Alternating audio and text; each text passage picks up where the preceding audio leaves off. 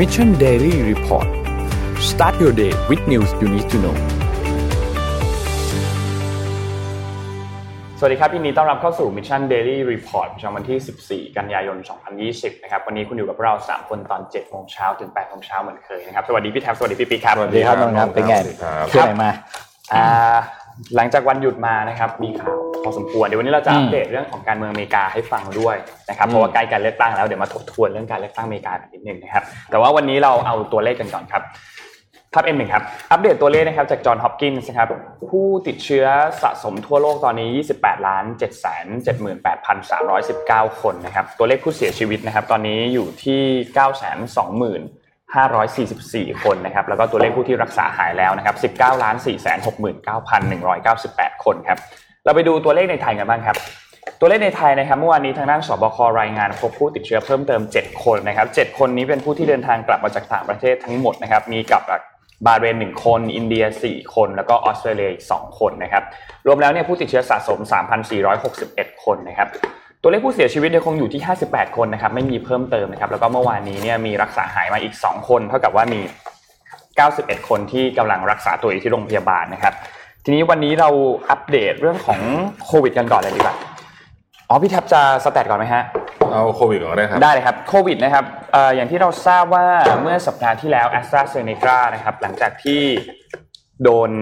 ต้องมีการหยุดชั่วคราวนะครับอืมเป็นรูทีนพอสนะครับหลังจากที่พบผู้ที่ทดลองเนี่ยนะครับอ่ามีผลข้างได้รับผลข้างเคียงจากวัคซีนนะครับก็เลยทำให้หยุดการทดลองตัววัคซีนไปชั่วคราวนะครับแต่ล่าสุดตอนนี้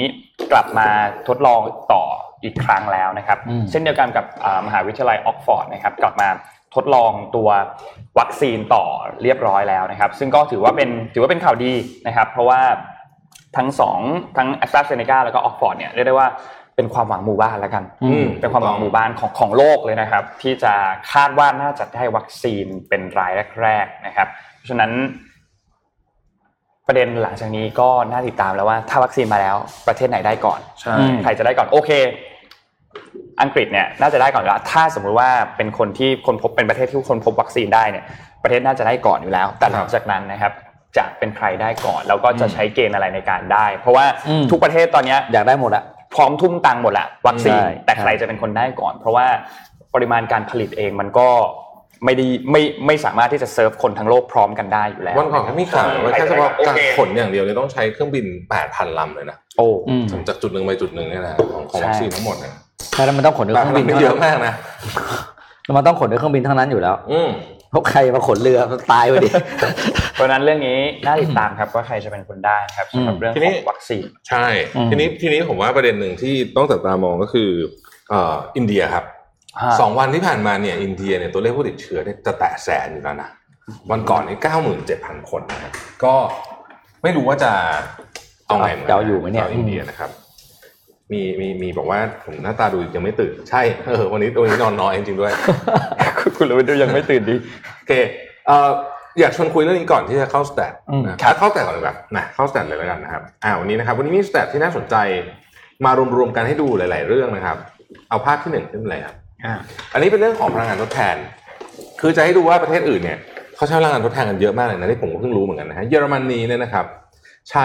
พลังงานลมกับพลังงานแสงอาทิตย์เนี่ย 42%นะของไฟฟ้าทั้งหมดนะฮะตอนนี้นะฮะอืมถือว่าเยอะมากนะฮะอืมอังกฤษเองก็ก็เยอะนะฮะ33%นี่นี่เป็นสองประเทศที่เยอะที่สุด แต่ว่าค่าเฉลี่ยของโลกเนี่ยอยู่ที่ 10%นะครับ เราผมว่าไม่ถึง 10%แน่ๆครับคิดว่านะอันนี้เดาโอ้เลขเอาขอไปหาตัวหาขอไปหาตัวเลขดูก่อนนะฮะแต่ว่าประเทศใหญ่อย่างจีน บราซิล อินเดีย ญี่ปุ่นนี่คนเยอะหมดเลยนะก็ยังได้ที่สิบแต่ว่านี่เยอรมันเนี่ยไปไกลมากนะครับภาพถัดมาฮะเดี๋ยววันนี้จะคุยเรื่องไฟป่า แต่ว่าอันนี้ให้ดูว่า ไฟป่าเนี่ยมันเพิ่มขึ้นจริง ๆ คือไฟป่าเนี่ย มันเป็นของที่มีทุกปีอยู่แล้วนะครับ ไม่ใช่ว่าเออแบบมันเพิ่งมามีปีนี้หรือปีที่แล้วอะไรเงี้ย แต่ว่ามันเพิ่มขึ้นอย่างมีนัยสำคัญนะครับ ในช่วงเนี่ย 40 ปีที่ผ่านมาเนี่ยนะฮะ เพิ่มขึ้นเนี่ยเอ่อความเอาความยาวแล้วกันนะ ความนานความนาน เพิ่มขึ้นเฉลี่ย 19%นะใน 40 ปีที่ผ่านมา เพราะฉะนั้นถือว่าค่อนข้างที่จะ น่าเป็นห่วงทีเดียวนะครับ แล้วก็เกิดจากฝีมือมนุษย์เนี่ย 75%แต่คนบอกว่าไฟป่ามันเกิดจากอากาศแห้งใช่ไหมใช่มีส่วนมีอากาศแห้ง ฟ้าผ่าก็มีอะไรอย่างเงี้ย แต่ว่าส่วนใหญ่อะเป็นเกิดจากฝีมือมนุษย์นะครับเอ่อตอนนี้เดี๋ยวจะเล่าที่ที่ที่อเมริกาให้ฟังนะยังไม่ยังไม่จบนะฮะอันนี้เมื่อกี้พูดเรื่องไฟฟ้าไปแล้วภาพถัดไปเราจะดูให้ฟังว่าไฟฟ้าเนี่ยมันถูกนำไปใช้ที่ที่อะไรเยอะที่สุดนะครับ ที่เพิ่มขึ้นนะ ในช่วงเขาคาดการณ์กันในช่วง 30 ปีต่อจากนี้ก็ ก็เชื่อว่าจะเกิดไปใช้ในแอร์เยอะที่อ๋อสุดมร้อนเปิดร้อนแร์ร้อนเปิดแอร์โอ้สามสิบเจ็ดเปอร์เซ็นต์เลยสามสิบเจ็ดเปอร์เซ็นต์สามสิบเจ็ดเปอร์เซ็นต์นะครับแล้วที่เหลือจะเป็นเครื่องใช้ในบ้านอะพวกอืมตู้เย็นอืมทีวีอะไรพวกเนี้ยนะฮะแต่แอร์เนี่ยเยอะสุดนะฮะภาพถัดไปครับเอ่อตอนเนี้ยอีกเรื่องที่กลับมาเอ่อฮอตอีกครั้งนึงก็คือ Brexit เพราะมันใกล้เวลาแล้วนะฮะอ่าเดี๋ยววันนี้มีอัปเดต Brexit ให้ฟังด้วยครับ Brexit เนี่ยเขาก็มาดูว่าเอิ่มคนส่วนใหญ่คิดว่าไอ้ no deal Brexit เนี่ยนะ ได้รับการสนับสนุนหรือเปล่านะฮะก็ส่วนใหญ่ไม่สนับสนุนนะส่วนใหญ่คิดว่าไอ้ no deal Brexit ไม่น่าจะดีนะครับ very bad outcome คือสีเลือดหมูเนี่ยสามสิบเอ็ดเปอร์เซ็นต์สิบเก้าเปอร์เซ็นต์นี่คือ bad outcome เพราะฉะนั้นรวมกันเนี่ยก็ประมาณครึ่งหครึ่นึ่งหนึ่งงคิดว่าไม่ดีนะฮะภาพถัดไปครับ อันนี้ให้ดูว่าสตาร์ทอัพเจ้าไหนนะฮะที่ตอนนี้มูลค่าเยอะที่สุดนะครับ ByteDance ก็ยังเยอะที่สุดนะ ByteDance ก็คือ TikTok TikTok นะฮะลองลงมาดีดีเนี่ยเป็นเป็นเหมือนกับ Uber ของจีนนะครับอืม ที่สองนะฮะนะฮะที่สามคือ SpaceX นะครับ ที่สี่คือ Stripe นี่เป็น FinTech ของอเมริกานะฮะอืมที่ห้าอันนี้เราไม่ค่อยคุ้นผมผมก็ไม่ค่อยคุ้นเหมือนกันเอ่อ Palantir Technologies อันนี้เป็นพวกทำพวกเรื่อง Data นะครับ Airbnb ตอนนี้ตกอยู่ที่หกละนะฮะจะเห็นว่าสตาร์ทอัพเนี่ยเอ่อที่มูลค่าเยอะจริงๆเนี่ยเอ่ออเมริกากับจีนก็ใกล้ๆกันนะบวกบวกถ้าบวกตัวเลขหมดแล้วอะนะฮะก็ใกล้ๆกันเลยอ๋อมีชื่อ Epic Game ด้วยนะ อ่าอ่า Epic มี Game Epic Game ติดด้วยนะ Epic Game ใช่อันนี้ก็คือเอ่อไอ้นี่ใช่ไหมไอที่ที่มีเรื่องเกมแอปเปิลอะที่มีเรื่องกับ Apple ครับเอ่อภาพถัดไปครับอืมอันนี้น่าสนใจ คือหนึ่งในสัญญาณของความเป็นผู้ใหญ่ของคนตะวันตก โดยเฉพาะชาติสหรัฐเนี่ยนะคือการแยกบ้าน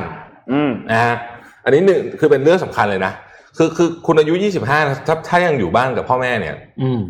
ค่อนข้างแปลกนะสำหรับที่อเมริกานะครับ แต่ว่าเห็นไหมว่าตอนนี้เนี่ยเอ่อ majority คนส่วนใหญ่ที่เป็นเด็กเอ่อเขาเรียกว่ายังอดัลเนี่ยยังอดัลก็คือ 18 29นะฮะตอนเนี้ยอยู่กับพ่อแม่เยอะมาก 52%ปีเพิ่มเป็นครั้งแรกที่เกินเกินครึ่งเกินครึ่งมาไม่นับ financial crisis พูดง่ายๆก็คือทุกครั้งที่มี crisis ตัวเลขนี้จะสูงมากอืมขึ้นมาอย่างมีนัยสำคัญ เพราะว่าไม่มีตังค์ออกไปย่าบ้านนั่นเองานะฮะ เอ่อในปียกตัวอย่างอะ ปี 2000 เนี่ยนี่รอบร้อยปีเลยนะ ใช่นี่นี่สูงสุดเกับร้อยร้อยปี ปี 2000 นี่อยู่ที่ 38เปอร์เซ็นต์เองนะอ่าตอนเนี้ยอยู่ที่ 52เปอร์เซ็นต์นะฮะ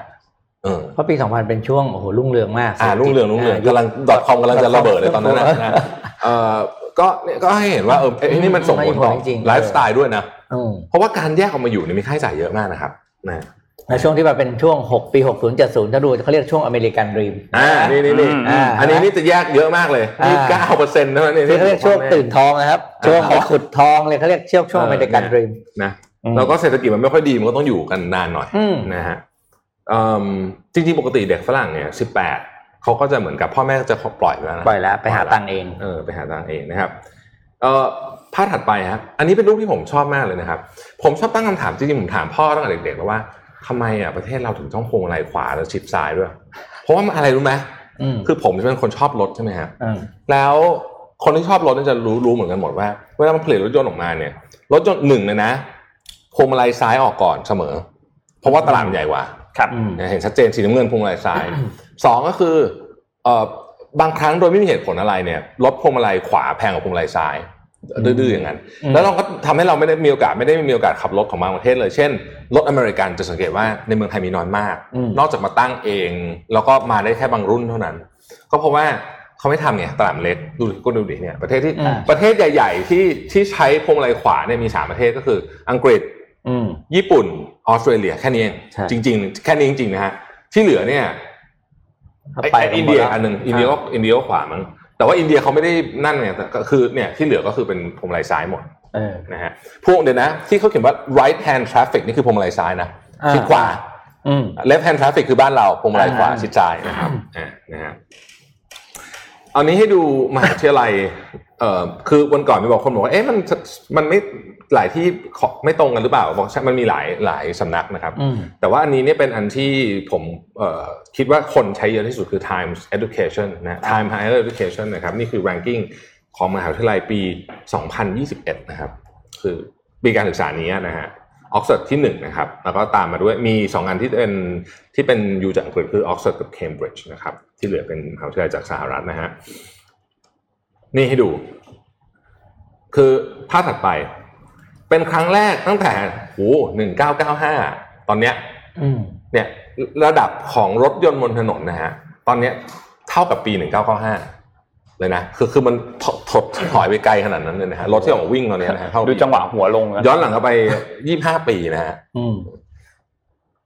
น่าน่าน่าน่าสนใจมากในเรื่องนี้เนาะอืม สัปดาห์นี้นะครับต้องติดตามหลายเรื่องเลยทีเดียวนะครับโอ้มีเยอะมากสัปดาห์นี้ต้องสัติปดดาตามห์นี้หลายเยเรื่ออะงเอาประเทศไทยก่อนไหมต้องติดตามเรื่องอะไรนะครับ 19 กันยายนมีการชุมนุมใหญ่นะฮะอันนี่ครับต้องติดตามเลยว่าจะเป็นยังไง ยังไม่เริ่มชุมนุมก็ทำท่าจะงัดข้อกันไปแล้วนะฮะ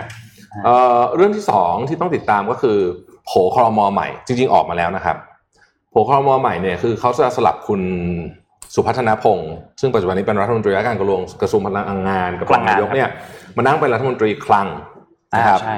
แล้วก็จะสลับเอ่อคุณสุริยะคุณสุริยะไปนั่งพลังงานตามที่ตั้งเคยวางอยากไว้ได้อ่าสักทีนะครับอืมส่วนคุณสันติพร้อมพัฒน์นะฮะว่าที่ว่าที่ด็อกเตอร์เนี่ยก็จะได้เชิญไปนั่งเป็นรัฐมนตรีกระทรวงสาเอ่ออุตสาหกรรมแทนนะครับอืมแล้วก็ดร.นฤมลจากรัฐมนตรีช่วยแรงงานจะมาเป็นช่วยคลังแทน สรุปว่าไม่มีคนใหม่เลยนะไม่มีคนใหม่อ่าสรุปนะฮะก็ รอดูรอดูรอดูอะอ่าบริษัทเก้าอี้ดนตรีแห่งประเทศไทยจำกัดจำกัดประเทศไทยจริงเก้าอี้ดนตรีๆใช่ไหมอืมนะอะ น่าติดตามเราเราก็เออผมจะวันนี้เดี๋ยววันนี้วันนี้แจกอะไรแจกวันนี้แจกอะไรคือคนทำเยอะแล้วอ๋อนี่วันเพราะนี้ว่าแจกเพราะว่าปั่นมาตั้งแต่มันสุกร์มาวันนี้แจกอลังการวันนี้วันนี้แจกรองพื้นโอ้อันนี้เป็นแจกหนึ่งรางวัลให้สีสีเลยเพราะไม่รู้ว่าเฮ้ยสีผิวสีนี่ไหนโอ้โหมีห้ารางวัลนะครับเออเออเออแล้วก็นี่เป็นตัวตัวเต็มเลยนะไม่ใช่ตัวเล็กนะครับแล้วก็อันนี้มีคูปองของเมื่อก่อนผมไปพูดมาที่ CRG เขาเขาให้คูปองโอโตย่ามาพันหนึ่งผมให้ท่าน ผู้ฟังหมดเลยหนึ่งรางวัลนี้อืมอืมนะแล้วมีเดี๋ยวเดี๋ยวมีอีกอะเดี๋ยวคิดออกแจกอีกเดี๋ยวจะลุกไปหยิบเรื่อยๆเราจะรู้ไปหยิบแจกรัวๆแจกรัวๆเดี๋ยวจะรู้ไปหยิบนะฮะอ่าเราเหมือนรายการเกมโชว์เหมือนกันเดินเหมือนเลยโชว์นี่อาทิตย์นี้ต้องจับตายเอ้ยไม่ใช่อาทิตย์นี้เดือนนี้ต้องจับตายเรื่องหนึ่งก็คือ Debt Holiday การพักหนี้นะครับอ่าสุดท้ายกำลังจะแล้วคบเริ่มต้นแล้วสิ้นสุดละนะฮะแล้วก็หนึ่งตุลาเอ่อทุกคนต้องกลับมาจริงๆมันเริ่มโรลลิ่งตั้งแต่สิ้นเดือนนี้ละ นะฮะบางส่วนแล้วนะครับเล่าเรื่องมูลมูลหนี้ให้ฟังนิดนึงคือคือประเทศไทยตอนนี้เนี่ยมีหนี้ที่เป็นที่ที่เราเรียกว่าหนี้ในระบบเนี่ยนะฮะคือสถาบันการเงินตั้งแต่ธนาคารแบงก์ non-bank อะไรเนี่ยรวมกันเนี่ยประมาณ 18 ล้านล้าน 18 19 ล้านล้านประมาณเนี้ยนะฮะแต่ว่าในนั้นเนี่ยมันมี interbank ก็คือหนี้ระหว่างสถาบันการเงินด้วยกันนะอืมประมาณ 3.5 ล้านล้านเลยซึ่งต้องตัดทิ้งก้อนนี้นะฮะคือหมายถึงว่าอืมมันเป็นหนี้ที่เขามีอยู่เป็นประจำอยู่แล้วครับพอตัดทิ้งก็เหลือประมาณสัก14ล้านล้านในใน14ล้านล้านเนี่ย ที่อยู่ในกระบวนการ debt holiday ทั้งหมดเนี่ยประมาณ7ล้านล้านนะเพราะฉะนั้นต้องดูว่าจะเป็นยังไงนะฮะอืมสิ่งที่คนกลัวที่สุดคือ NPL ใช่ NPL ขึ้นเมื่อไหร่เนี่ยเละเพราะว่าน่นอนแบงก์ก็จะเข้มขึ้นเรื่อยอืมๆพอแบงก์เข้มขึ้นปุ๊บก็คราวนี้งานเข้าแล้ว ครับคือจะขยับอะไรก็ยากอานนท์มีอะไรไหมแล้วก็สัปดาห์นี้ที่น่าติดตามอีกอันหนึ่งที่ไม่ที่สาวก Apple ต้องรอก็คือการเปิดตัววันที่ 15อ่าจะนครับจะได้ iPhone ไหมอ่าจะจะมีจะ iPhone รู้ไหมหรือเปล่าจะเปิดหรือเปล่าได้รอรุ้นรอไหมรุ้นนะครับถ้าถ้าตามเวลาไทยเข้าใจว่าน่าจะเป็นคืนวันที่ 15 หลายสายเขาบอกว่าไม่มีนะ อ่าใช่อ่าหลายสายบอกว่าจะไม่มี iPhone คือนะบลูมเบิร์กก็รายงาน The Verge ก็รายงานเออว่าว่าจะไม่น่ามีจะไม่มี iPhone นะ iPhone iPhone เหมือนจะเป็นเดือนตุลาเออนะครับอันนี้คือคือ practice ปกติของบริษัทที่อยู่ในตลาดหลักทรัพย์นะคือจะปิดข่าวเงียบจะอะไรฮะไม่เหมือนลูกพี่จาเราพูดเลย ลูกพี่เดี๋ยวนี้ลูกจะพี่นี่เดี๋ยวก็มีใกล้ๆจะถึง Battery Day แล้ววันก่อน Battery ก็ Day แบตเตอรี่เดย์แล้วเดี๋ยวเดี๋ยวเดี๋ยวจะเล่าเรื่องลูกพี่ให้ฟังด้วยวันนี้มีข่าวลูกพี่ลูกคุณลูกพี่หลังจากตกไป 20%นะที่ที่แล้วทำให้คนก็อกตกตกใจหนวดนะฮะอะข่าวใหญ่อันหนึ่งก่อนแล้วครับ P1 นะครับขอภาพ P1 ขึ้นมามาแล้วเรียกขาประจำของเรานะครับ SoftBank มาแล้วฮะ SoftBank มาแล้วครับครับนี่นะครับ ก็มาซาโยชิ ซันนะครับ ก็ออกมาแถลงก็คือออกมาออกมาให้ข่าวนะครับว่า SoftBank จะขาขายธุรกิจ ARMS นะครับ ARMS Holding ที่เป็นบริษัทตัวเองที่เป็นถือหุ้นอยู่ด้วยนะครับ ชิปเหรอฮะมันชิคือชิปชิปใช่อืมอืมขายให้กับ NVIDIA ตกลงขายแล้วใช่ไหมฮะขายครับมูลค่า 40,000 ล้านเหรียญสหรัฐนะครับอืมประเด็นอยู่ตรงนี้ครับ ประเด็นคือไอเหตุผลที่ขายเนี่ย ไม่ใช่เหตุผลทางธุรกิจนะอืมเพราะว่า Nikkei Asian Review เนี่ยเขาวิเคราะห์มาแล้วว่าการขายเพราะว่า ตัว Arm เนี่ยเป็นคู่แข่งกับบริษัทชิปรายหนึ่งในจีน ซึ่ง SoftBank เนี่ยไปเป็น partner อยู่ อืมแล้วก็กลายเป็นว่าสองคนเนี้ยเขางัดข้อกันอ๋อSoftBank ก็เลยต้องเลือกขาย Arm ไปแล้วก็ไป partner กับจีน เพราะว่าเป็นเป็นเป็นเป็นก็เป็นลงนามสัญญาเป็นจริงเป็นจังมาแล้วอะนะครับ ก็คือ คนที่ไม่ถูกกันเนี่ยคือ คนหนึ่งคือ Mr. Wu นะครับซึ่งเป็น chairman ของของของที่ที่จีนเนี่ย ไม่ไม่ไม่ถูกใจกับ Arm ที่อังกฤษ ก็เลยต้องขายนะครับ ซึ่งดีลนี้ทำให้ SoftBank เนี่ยได้เงินกลับมาเยอะมากได้กำไรเยอะมากนะครับ ได้กำไรกลับมาประมาณโอ้โหเป็นสิบเป็นหมื่นล้านอะหมื่นล้านเหรียญสหรัฐเพราะว่ามูลค่ามันมันสูงมากอืมถ้าดูต่อไปว่าเมื่อซอฟแบงก์เป็นพันธมิตรกับบริษัทชิปที่จีนรายนั้นแล้วเนี่ยจะเป็นยังไงต่อนะครับแต่ดูแล้วน่าสนใจจริงเหมือนที่เรารายงานไปเมื่อสัปดาห์ที่แล้วว่า เรื่องนี้เป็นเรื่องที่ตอนนี้คนจับตามองเยอะมากอืมจากเทคโนโลยีอันนี้เนี่ยนะครับ มันเป็นเรื่องที่เอ่อ คือคุณจะไปต่อได้ในสายเทคเนี่ย เรื่องไอตัวชิปเนี่ยมีเรื่องมีความสำคัญมากอืมในในๆอยู่ที่เรื่องนี้แล้วเนี่ย ผมขออนุญาตเล่าประเด็นเรื่องของเรื่องเรื่องเนี้ยหัวเว่ยแล้วกันคือมันก็เกี่ยวกับเรื่องอืมอืมเรื่องไมโครชิปด้วยเหมือนกันเนี่ยนะฮะคือเล่าอย่างนี้ก่อนนะครับ คือตอนเนี้ยหลังจากที่สหรัฐแบนหัวเว่ยเนี่ยนะครับเอ่อพวกที่ผลิต semiconduc คือบริษัทอเมริกันที่ออกแบบแล้วผลิต semiconductor ออกออกแบบด้วยนะ จะไม่สามารถส่งให้หัวเว่ยได้เลยนะครับอืมอืมนะเลยนะฮะนั่นก็คือว่าเอ่อหมายความว่าธุรกิจต่างๆ เช่นนะครับเอ่อ TSMC นะ TSMC เนี่ยปกติเนี่ยมีธุรกิจที่ขายกับหัวเว่ยเนี่ยห้าพันล้านเหรียญต่อปีนะฮะๆอืมห้าพันล้านเหรียญต่อปีนะโอ้โหนะห้าพันล้านซึ่งเหรียญไอชิปที่ TSMC TSMC บริษัทไต้หวันอืมแต่ว่าชิปเนี่ยถูกออกแบบที่อเมริกา เพราะฉะนั้นอ่าก็ขายไม่ได้อืมอ่า นะครับหรือว่าอีกเจ้าหนึ่งคือ MediaTek อันนี้เป็นเป็นบริษัทดีไซเนอร์ของของไต้หวัน ซึ่งใช้เทคโนโลยีของอเมริกาเหมือนกัน ก็ขายไม่ได้เหมือนกันนะครับซัมซุงเองก็ขายของให้หัวเว่ยเยอะก็ขายไม่ได้เพราะพูดง่ายๆว่าบริษัทต่างๆ เหล่านี้เนี่ยนะครับไล่ตั้งแต่ซัมซุงนะครับหัวเว่ยเอิ่มและบริษัทอื่นๆ ในญี่ปุ่นอีกเล็กๆน้อยๆเต็มไปหมดเลยเนี่ย คาดว่าจะเสียรายได้ปีหนึ่งประมาณ 26,000 ล้านเหรียญจากการแบนหัวเว่ยของสหรัฐ อันนี้เรียกว่าเป็น collateral damage ก็ว่าได้นะครับ ซึ่งมันน่าสนใจมากตรงที่ตอนนี้เนี่ยหัวเว่ยเนี่ยตอนนี้ถ้าเป็นสมาร์ทโฟนนี่อันดับหนึ่งนะอืมถ้าเป็นจำนวนชิ้นจำนวนเครื่องนะครับในไม่นับควอเป็นเตอร์รายในลูกควอนะเตอร์สี่ห้าเดือนสี่ห้าหกที่ผ่านมาอ่าเดินเสียหกที่ผ่านมา แล้วก็ถ้าเป็นเบสโมบายสเตชันก็คือไอ้พวกที่ทำ 5G นั่นแหละนะครับก็ยังมี Market Share ที่ 30%นะครับดังนั้นเนี่ยเอ่อบริษัทเหล่านี้เนี่ยจึงต้องบอกว่า ได้รับผลกระทบไปตรงๆเลยนะฮะจากการแบนหัวเว่ยครั้งนี้นะครับจนพาไปอัปเดต t ิ k t o k กันนิดนึงครับ t ิ k t o k นะครับหลังจากที่ตอนนี้คือเมื่อวันนั้นเนี่ยที่มีข่าวว่า CNBC เขารายงานว่าเดี๋ยวเรากำลังจะรู้แล้วว่าใครจะเป็นผู้ที่ชนะการประมูลใช่ไหมครับอืมแต่สุดท้ายชื่อก็ยังไม่ออกมาอยู่ดีลองทบทวนให้ฟังนิดนึงคือ t ิ k t o k เนี่ยตัวอ่าเขาเรียกว่าอะไรอะ ตัววันวันสุดท้ายเนี่ยที่จะสามารถปฏิบัติธุรกิจในสหรัฐได้เนี่ยที่ทรัมป์ออกมาโพสต์พูดเนยนะครับ คือวันที่ 15 กันยายนคือพรุ่งนี้ครับ ซึ่งโดนัลด์ทรัมป์เองบอกว่าไม่เลื่อนนะทรัมป์บอกว่าไม่เลื่อน แต่อืมประเด็นที่น่าสนใจมันคืออันนี้ คือหลังจากที่มีการพูดถึงประเด็นนี้ออกมาใช่ไหมครับโฆษกของทาง t ิ k t o k เนี่ยเขาออกมาพูดถึงเรื่องนี้ด้วยเหมือนกัน แต่มันไม่ตรงกับทางอ่าคณะบริหารของทรัมป์ออกมาพูด คืออาตัววันอ่า วัน deadline เนี่ยทรัมป์บอกว่า 15 กันยาใช่ไหมครับแต่ว่า TikTok บอกว่า 20 กันยาอ้าวเดี๋ยวเขาอยู่ด้วยกันก็คุยเรื่องเดียวกันเปล่านนท์ก็เลยสงสัยว่าเอ้ยเขาคุยเรื่องเดียวกันหรือเปล่าแล้ว แล้วประเด็นก็คือไอ้พอพอมันเป็นคนละวันกันเนี่ยอืมมันมันแสดงให้เห็นแล้วว่ามันมีความขัดแย้งอะไรบางอย่างอยู่ข้างในแล้วนะอ่าแล้วทีนี้ประเด็นก็คือบริษัทที่เราเรารู้เราทราบกันว่าจะมีชื่อว่าจะได้เนี่ยก็คือมี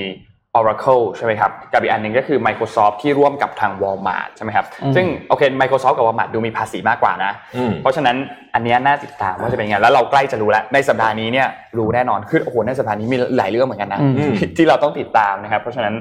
รอดูเลยฮะเดี๋ยววันนี้นนท์จะทบทวนเรื่องของการเลือกตั้งสหรัฐให้ฟังด้วยดีกว่าอ่า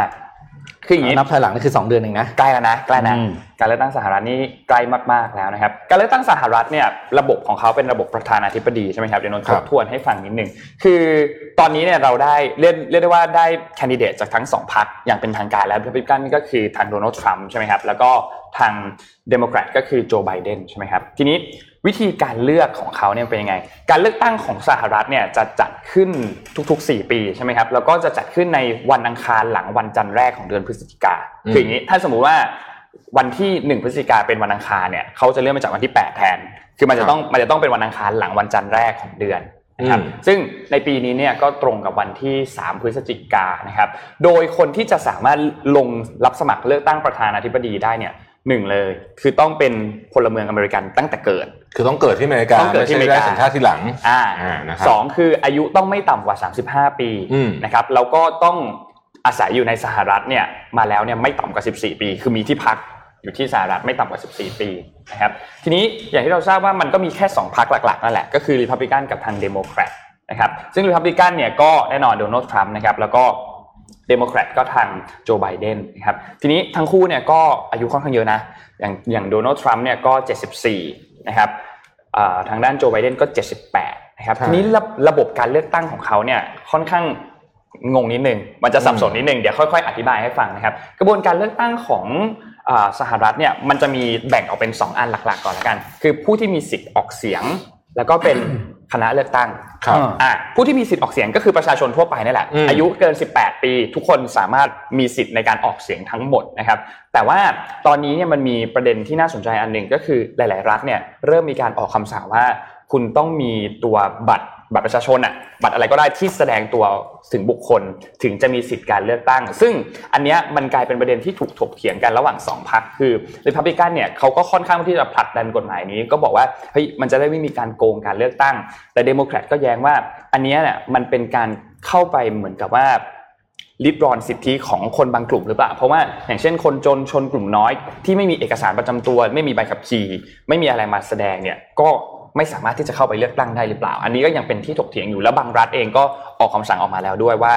ถ้าไม่มีบัตรประจำตัวเนี่ยไม่สามารถเลือกตั้งได้อืมนะครับอีกอันหนึงคือเรื่องของการเลือกตั้ง การเลือกตั้งเนี่ยตามปกติคล้ายๆ กับทุกประเทศเลยคือ มันก็จะมีสองอย่างคือไปเลือกตั้งวันจริงเลยอืมกับอีกอันหนึ่งก็คือเลือกตั้งล่วงหน้าใช่ไหมอืมครับซึ่งปีนี้เนี่ยประเด็นที่ถูกเอามาพูดถึงเยอะมากๆ ก็คือประเด็นการเลือกตั้งทางจดหมายที่เป็นแบบเมลอินนะครับ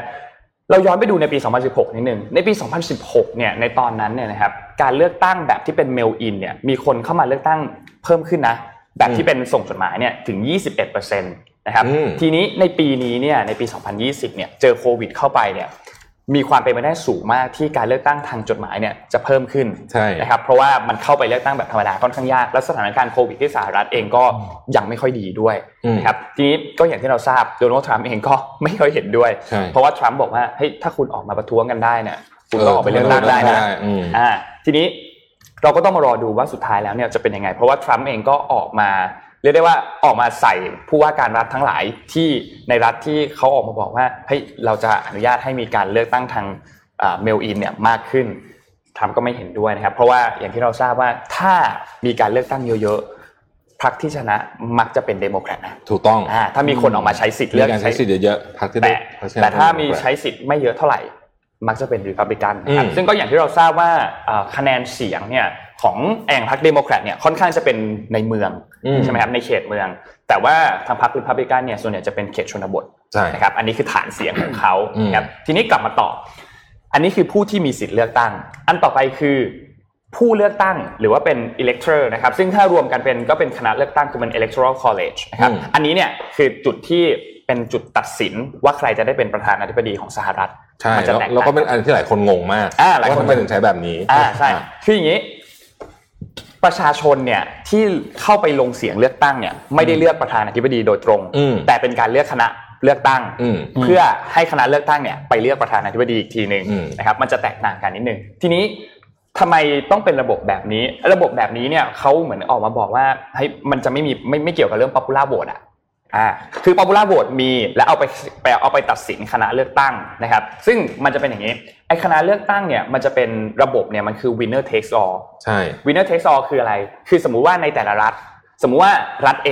รัฐ A เนี่ยมีคณะเลือกตั้งอยู่ทั้งหมด 10 คนอืมถ้าในรัฐนั้นเนี่ยพรรคไหนชนะจะได้คณะเลือกตั้งทั้ง 10 คนไปเลยอืมอ่าเพราะฉะนั้นสมมุติว่าถ้าพรรค A ได้ไปถ้าได้เสียงไป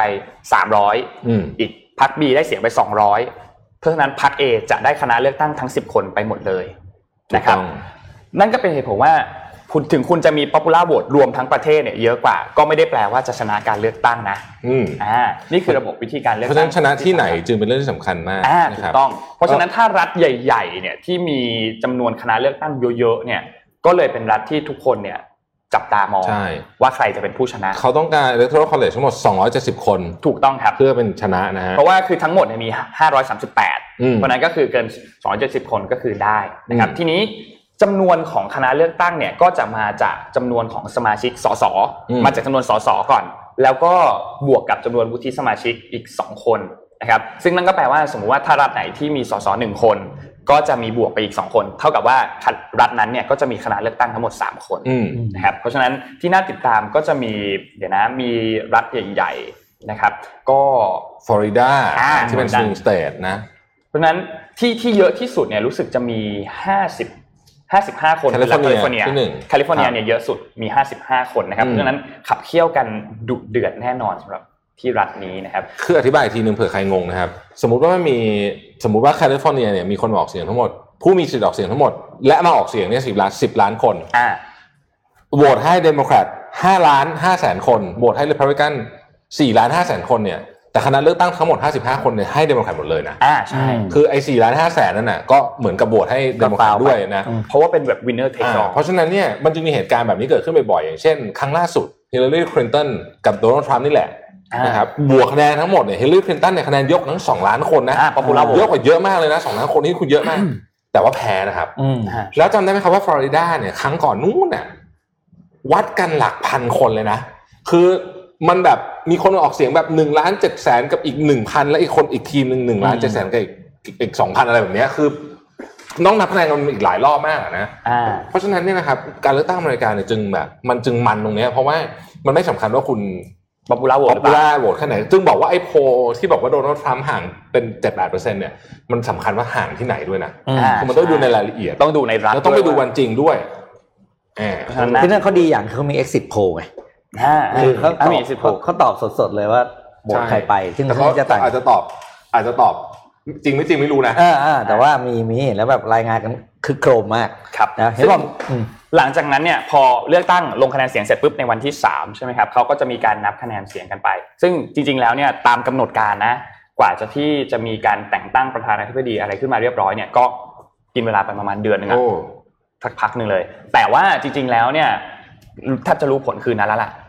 พอนับคะแนนเริ่มรู้ผลอย่างโดนัลด์ทรัมป์เนี่ยในวันนั้นเนี่ยที่หลังจากที่นับคะแนนเสร็จปุ๊บตีสามก็ออกมาประกาศเลยว่าอืมชนะการเลือกตั้งครับนะครับเพราะฉะนั้นก็น่าติดตามครับรอดูครับว่าจะเป็นยังไง มีท่านหนึ่งคอมเมนต์เข้ามาครับบอกว่า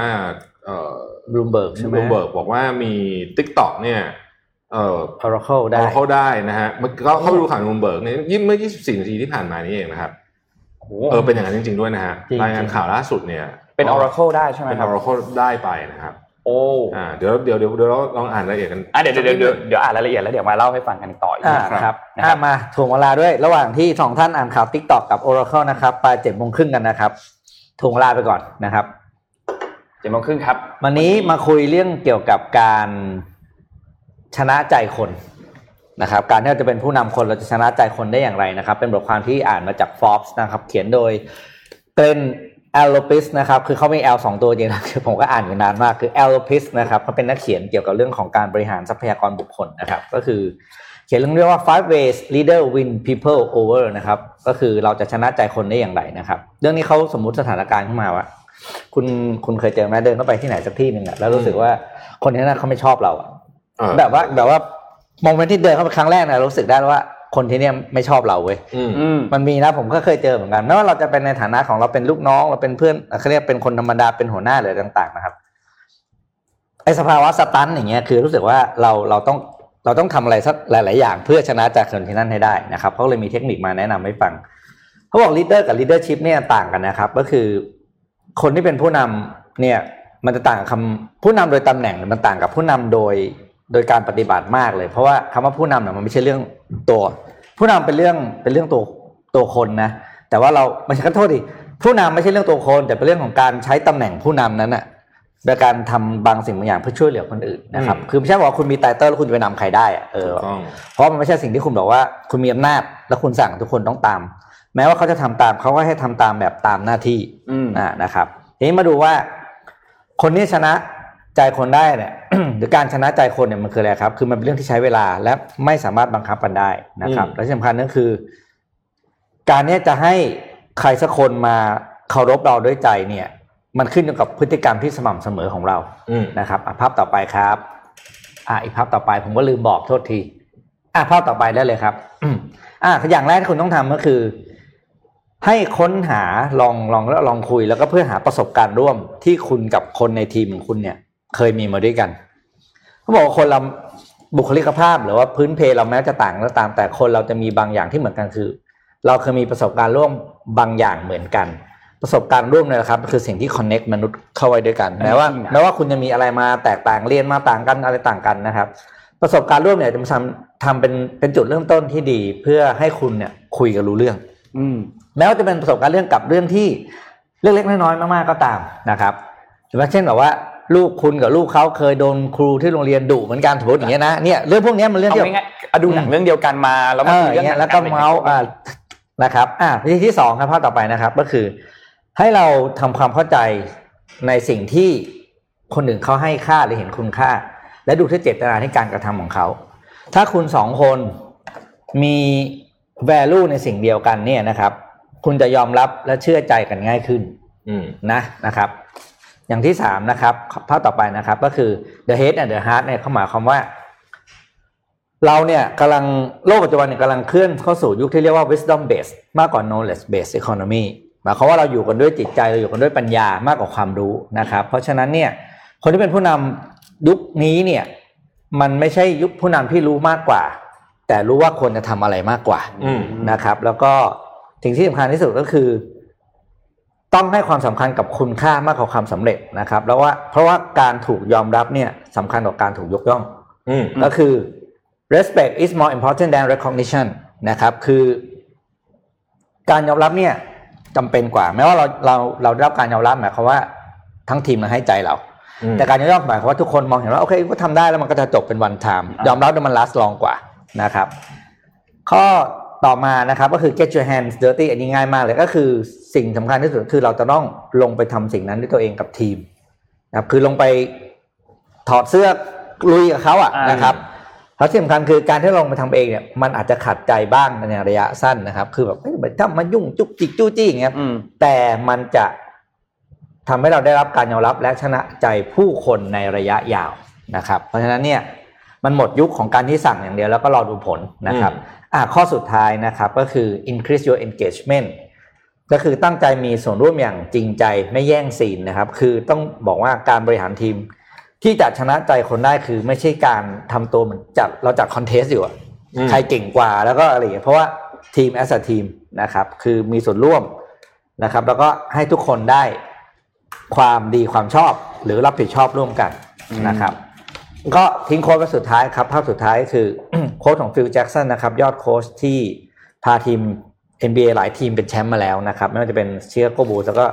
LA Lakers นะครับ The strength of the team is each individual member นะครับ The strength of each member is the team อืมนะครับ ไม่ต้องแปลเนาะง่ายครับๆก็เป็นเจ็ดโมงครึ่งวันนี้นะครับนำมาฝากกันสำหรับคนที่กำลังอยู่ในสถานการณ์ที่ต้องการชนะใจทีมให้ได้อืมนะครับครับ อะวันนี้ผมขออนุญาตพาไปอัปเดตข่าวสำคัญเรื่องหนึ่งที่สหรัฐอเมริกาที่ไม่ได้เกี่ยวกับเลือกตั้งก็คือเรื่องของไฟป่านะครับ ขอภาพ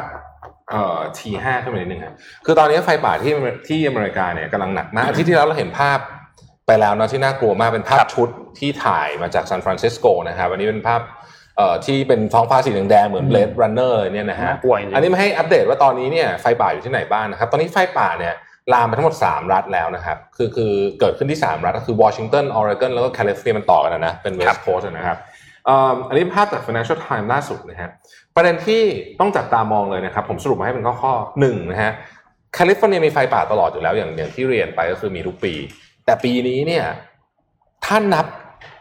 เหตุการณ์ไฟป่าที่ใหญ่ที่สุดในประวัติศาสตร์ 20 จุดเนี่ยนะครับ ตอนนี้ 6 จุดกำลัง active อยู่อืม พูดง่ายๆก็คือปีเนี้ยนี่คือย้อนหลังกันไปในประวัติศาสตร์ที่เขาเก็บมาเลยนะฮะอืมปีนี้เนี่ยหนักจริงๆ 6 จุดกำลัง active เนี่ยใหญ่เป็นไซส์ที่ใหญ่ที่สุดใน top 20 ของแคลิฟอร์เนียเลยนะครับ ปัจจุบันนี้กินพื้นที่เอ่อเฉพาะ August Complex Fire แม้ในใหญ่นะอ่าๆนะฮะใหญ่ที่สุดใน August Complex Fire นั้นเนี่ยอันนั้นเนี่ยกินพื้นที่ 5 0 0 0 0 0 เอเคอร์นะตรงนั้นนะครับนี่ตรงนั้นจุดเดียวเนี่ยนะครับเอ่อณขณะนี้เนี่ยนะครับ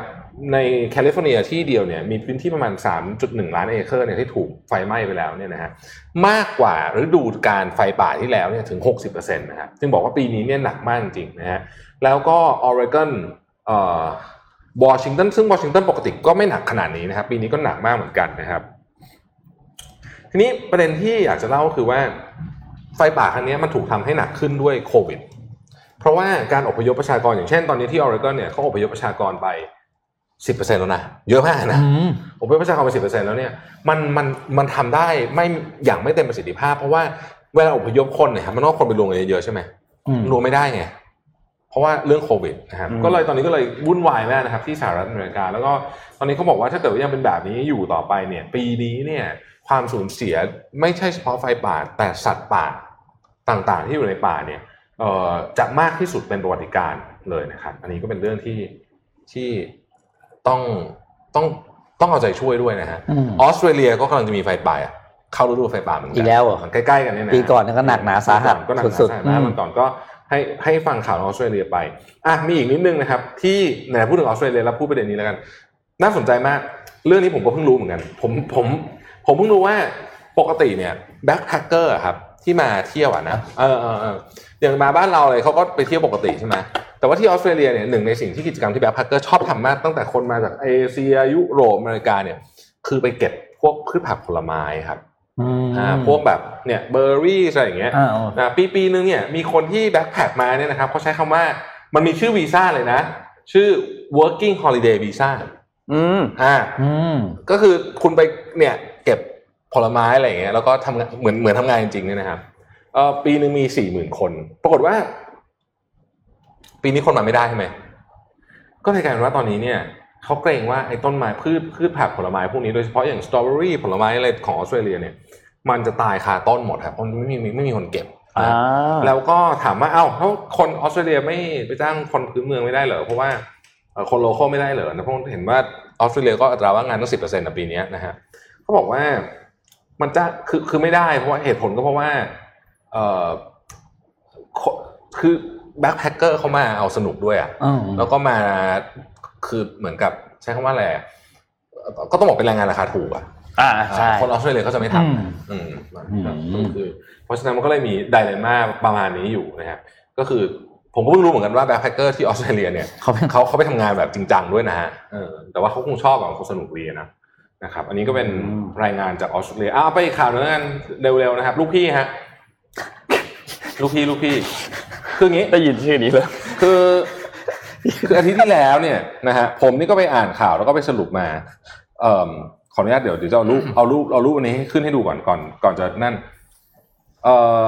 รูปขึ้นกันสดเลย เพราะว่าเพิ่งแคปหน้าจอเดี๋ยวนี้นะครับขอบคุณรูปจาก Financial Times นะดาพี่ขอรูปนี้ขึ้นนิดหนึ่งนะฮะที่กำลังโหลดขึ้นไปนะครับอะส่งไปแล้วฮะรูปที่แล้ว อาทิตย์ที่แล้วอยู่มาวันหนึ่งเขาเรียกว่าเป็นแบบ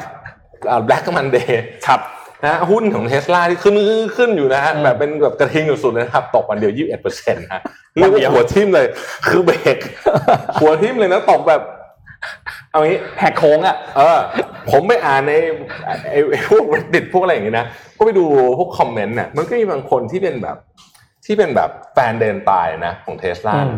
เสียเงินวันเดียวเนี่ยเป็นล้านเหรียญเลยนะฮะ คือเหมือนเหมือนเสียเงินบนกระดาษอะนะเออเออขาดขาดทุนเนี่ยดูคนดูดิโอ้มเดียวอย่างเงี้ยนะฮะ งงนะฮะไปกันไม่ถูกเลยทีเดียวอะทีนี้เขาบอกว่าอย่างนี้ครับ นักวิเคราะห์ก็ออกมาวิเคราะห์ บอกว่าเฮ้ยหุ้นเทสลานี่น่าสนใจมากไม่เหมือนหุ้นชนิดอื่นนะฮะแล้วก็นี่ตอนนี้เริ่มค่อยๆกลับขึ้นมานิดนึงด้วยนะไม่เหมือนหุ้นชนิดอื่น เพราะว่าโดยปกติแล้วเนี่ยตลาดหุ้นเนี่ยจะถูกโดมิเนตโดยคนสองกลุ่มด้วยกันก็คือหนึ่งนักลงทุนรายย่อยอืมและสองเอ่อนักลงทุนสถาบันอืมนะฮะแต่เขาบอกหุ้นเทสลามีคนอีกกลุ่มหนึ่ง คือแฟนเดนตายเว้ยเออเฮ้ยเขาบอกว่าเฮ้ยคนกลุ่มนี้แล้วมีเยอะด้วยเออเออเพราะอยู่ที่อเมริกาเขาบอกว่าเออคนกลุ่มนี้อันดับแรกนะหนึ่งไปดูเลยพวกเนี้ยมีรถเทสลาอ๋ออ่าอ่านะเคยซื้อรถเทสลามาก่อน แล้วก็ชื่นชอบตัวอีลอนมัสก์มากเราเป็นศาสดาเนี่ยเขาใช้คำนี้เนี่ย Financial Times เขียนเลยนะใช้คำนี้เลยนะฮะเพราะต้องบอกว่าตอนนี้เนี่ยความซับซ้อนของของหุ้นเทสลาเนี่ยมันจึงวิเคราะห์ยากมากอืมเอางี้เอาพูดถึง PE ก่อน PE หุ้นเทสลาเนี่ยเอาต่อให้ตกมาขนาดนี้แล้วเนี่ยนะฮะก็ยังอยู่ประมาณ8 9 0 0อะตอนที่ peak ๆนี่พันกว่านะ PE นะเอ่อ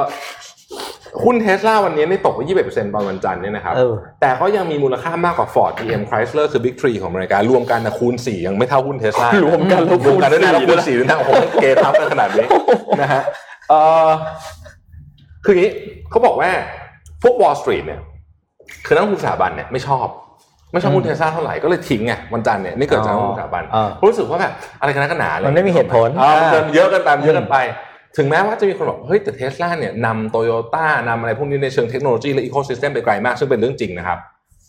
เอ่ออันเนี้ยคือเหตุผลของนักลงทุนรายย่อยอืมทั่วอืมทั่วไป แต่กลุ่มที่ Financial Times เขาไปสัมภาษณ์เนี่ยเขาเรียกว่าเป็นนักลงทุนเดนตายซึ่งคือคนที่กลับเข้ามาซื้อวันนั้นอ่า วันนั้นนะอ่าณจุดที่หลายคนบอกว่าเฮ้ยตกลงไปเป็น 20กว่าเปอร์เซ็นต์มีคนแรงซื้อกลับเข้ามาในวันนั้นเนี่ยนักลงทุนกลุ่มนี้เนี่ยเขาบอกว่าเขาเชื่อว่าอีลอนมัสก์เป็น super genius ที่ไอ้พวก Wall Street เนี่ยไม่มีวันเข้าใจ เออเอเอออจริงจริงเป็น super genius ที่พวก Wall Street เนี่ยไม่มีวันเข้าใจเขาบอกว่าพวกนักลงทุนสถาบันที่ผม quote เลยนะครับ institution investor look at it as an automaker they don't understand that this is not an automaker this and disruptive tech company is different this is Elon Musk นะโอ้โหเขาอย่างแล้วพวกนี้ก็เป็นประโยคคนไม่ที่ใช่ว่ะค่อนข้างมีฐานะเออเออคือมีเงินซื้อนะครับ อันหนึงที่ Financial Times เขาวิเคราะห์มาบอกว่าสิ่งที่อีลอนมัสควรจะต้องทำตอนนี้เลยนะเออคือควรจะต้องออก Product ที่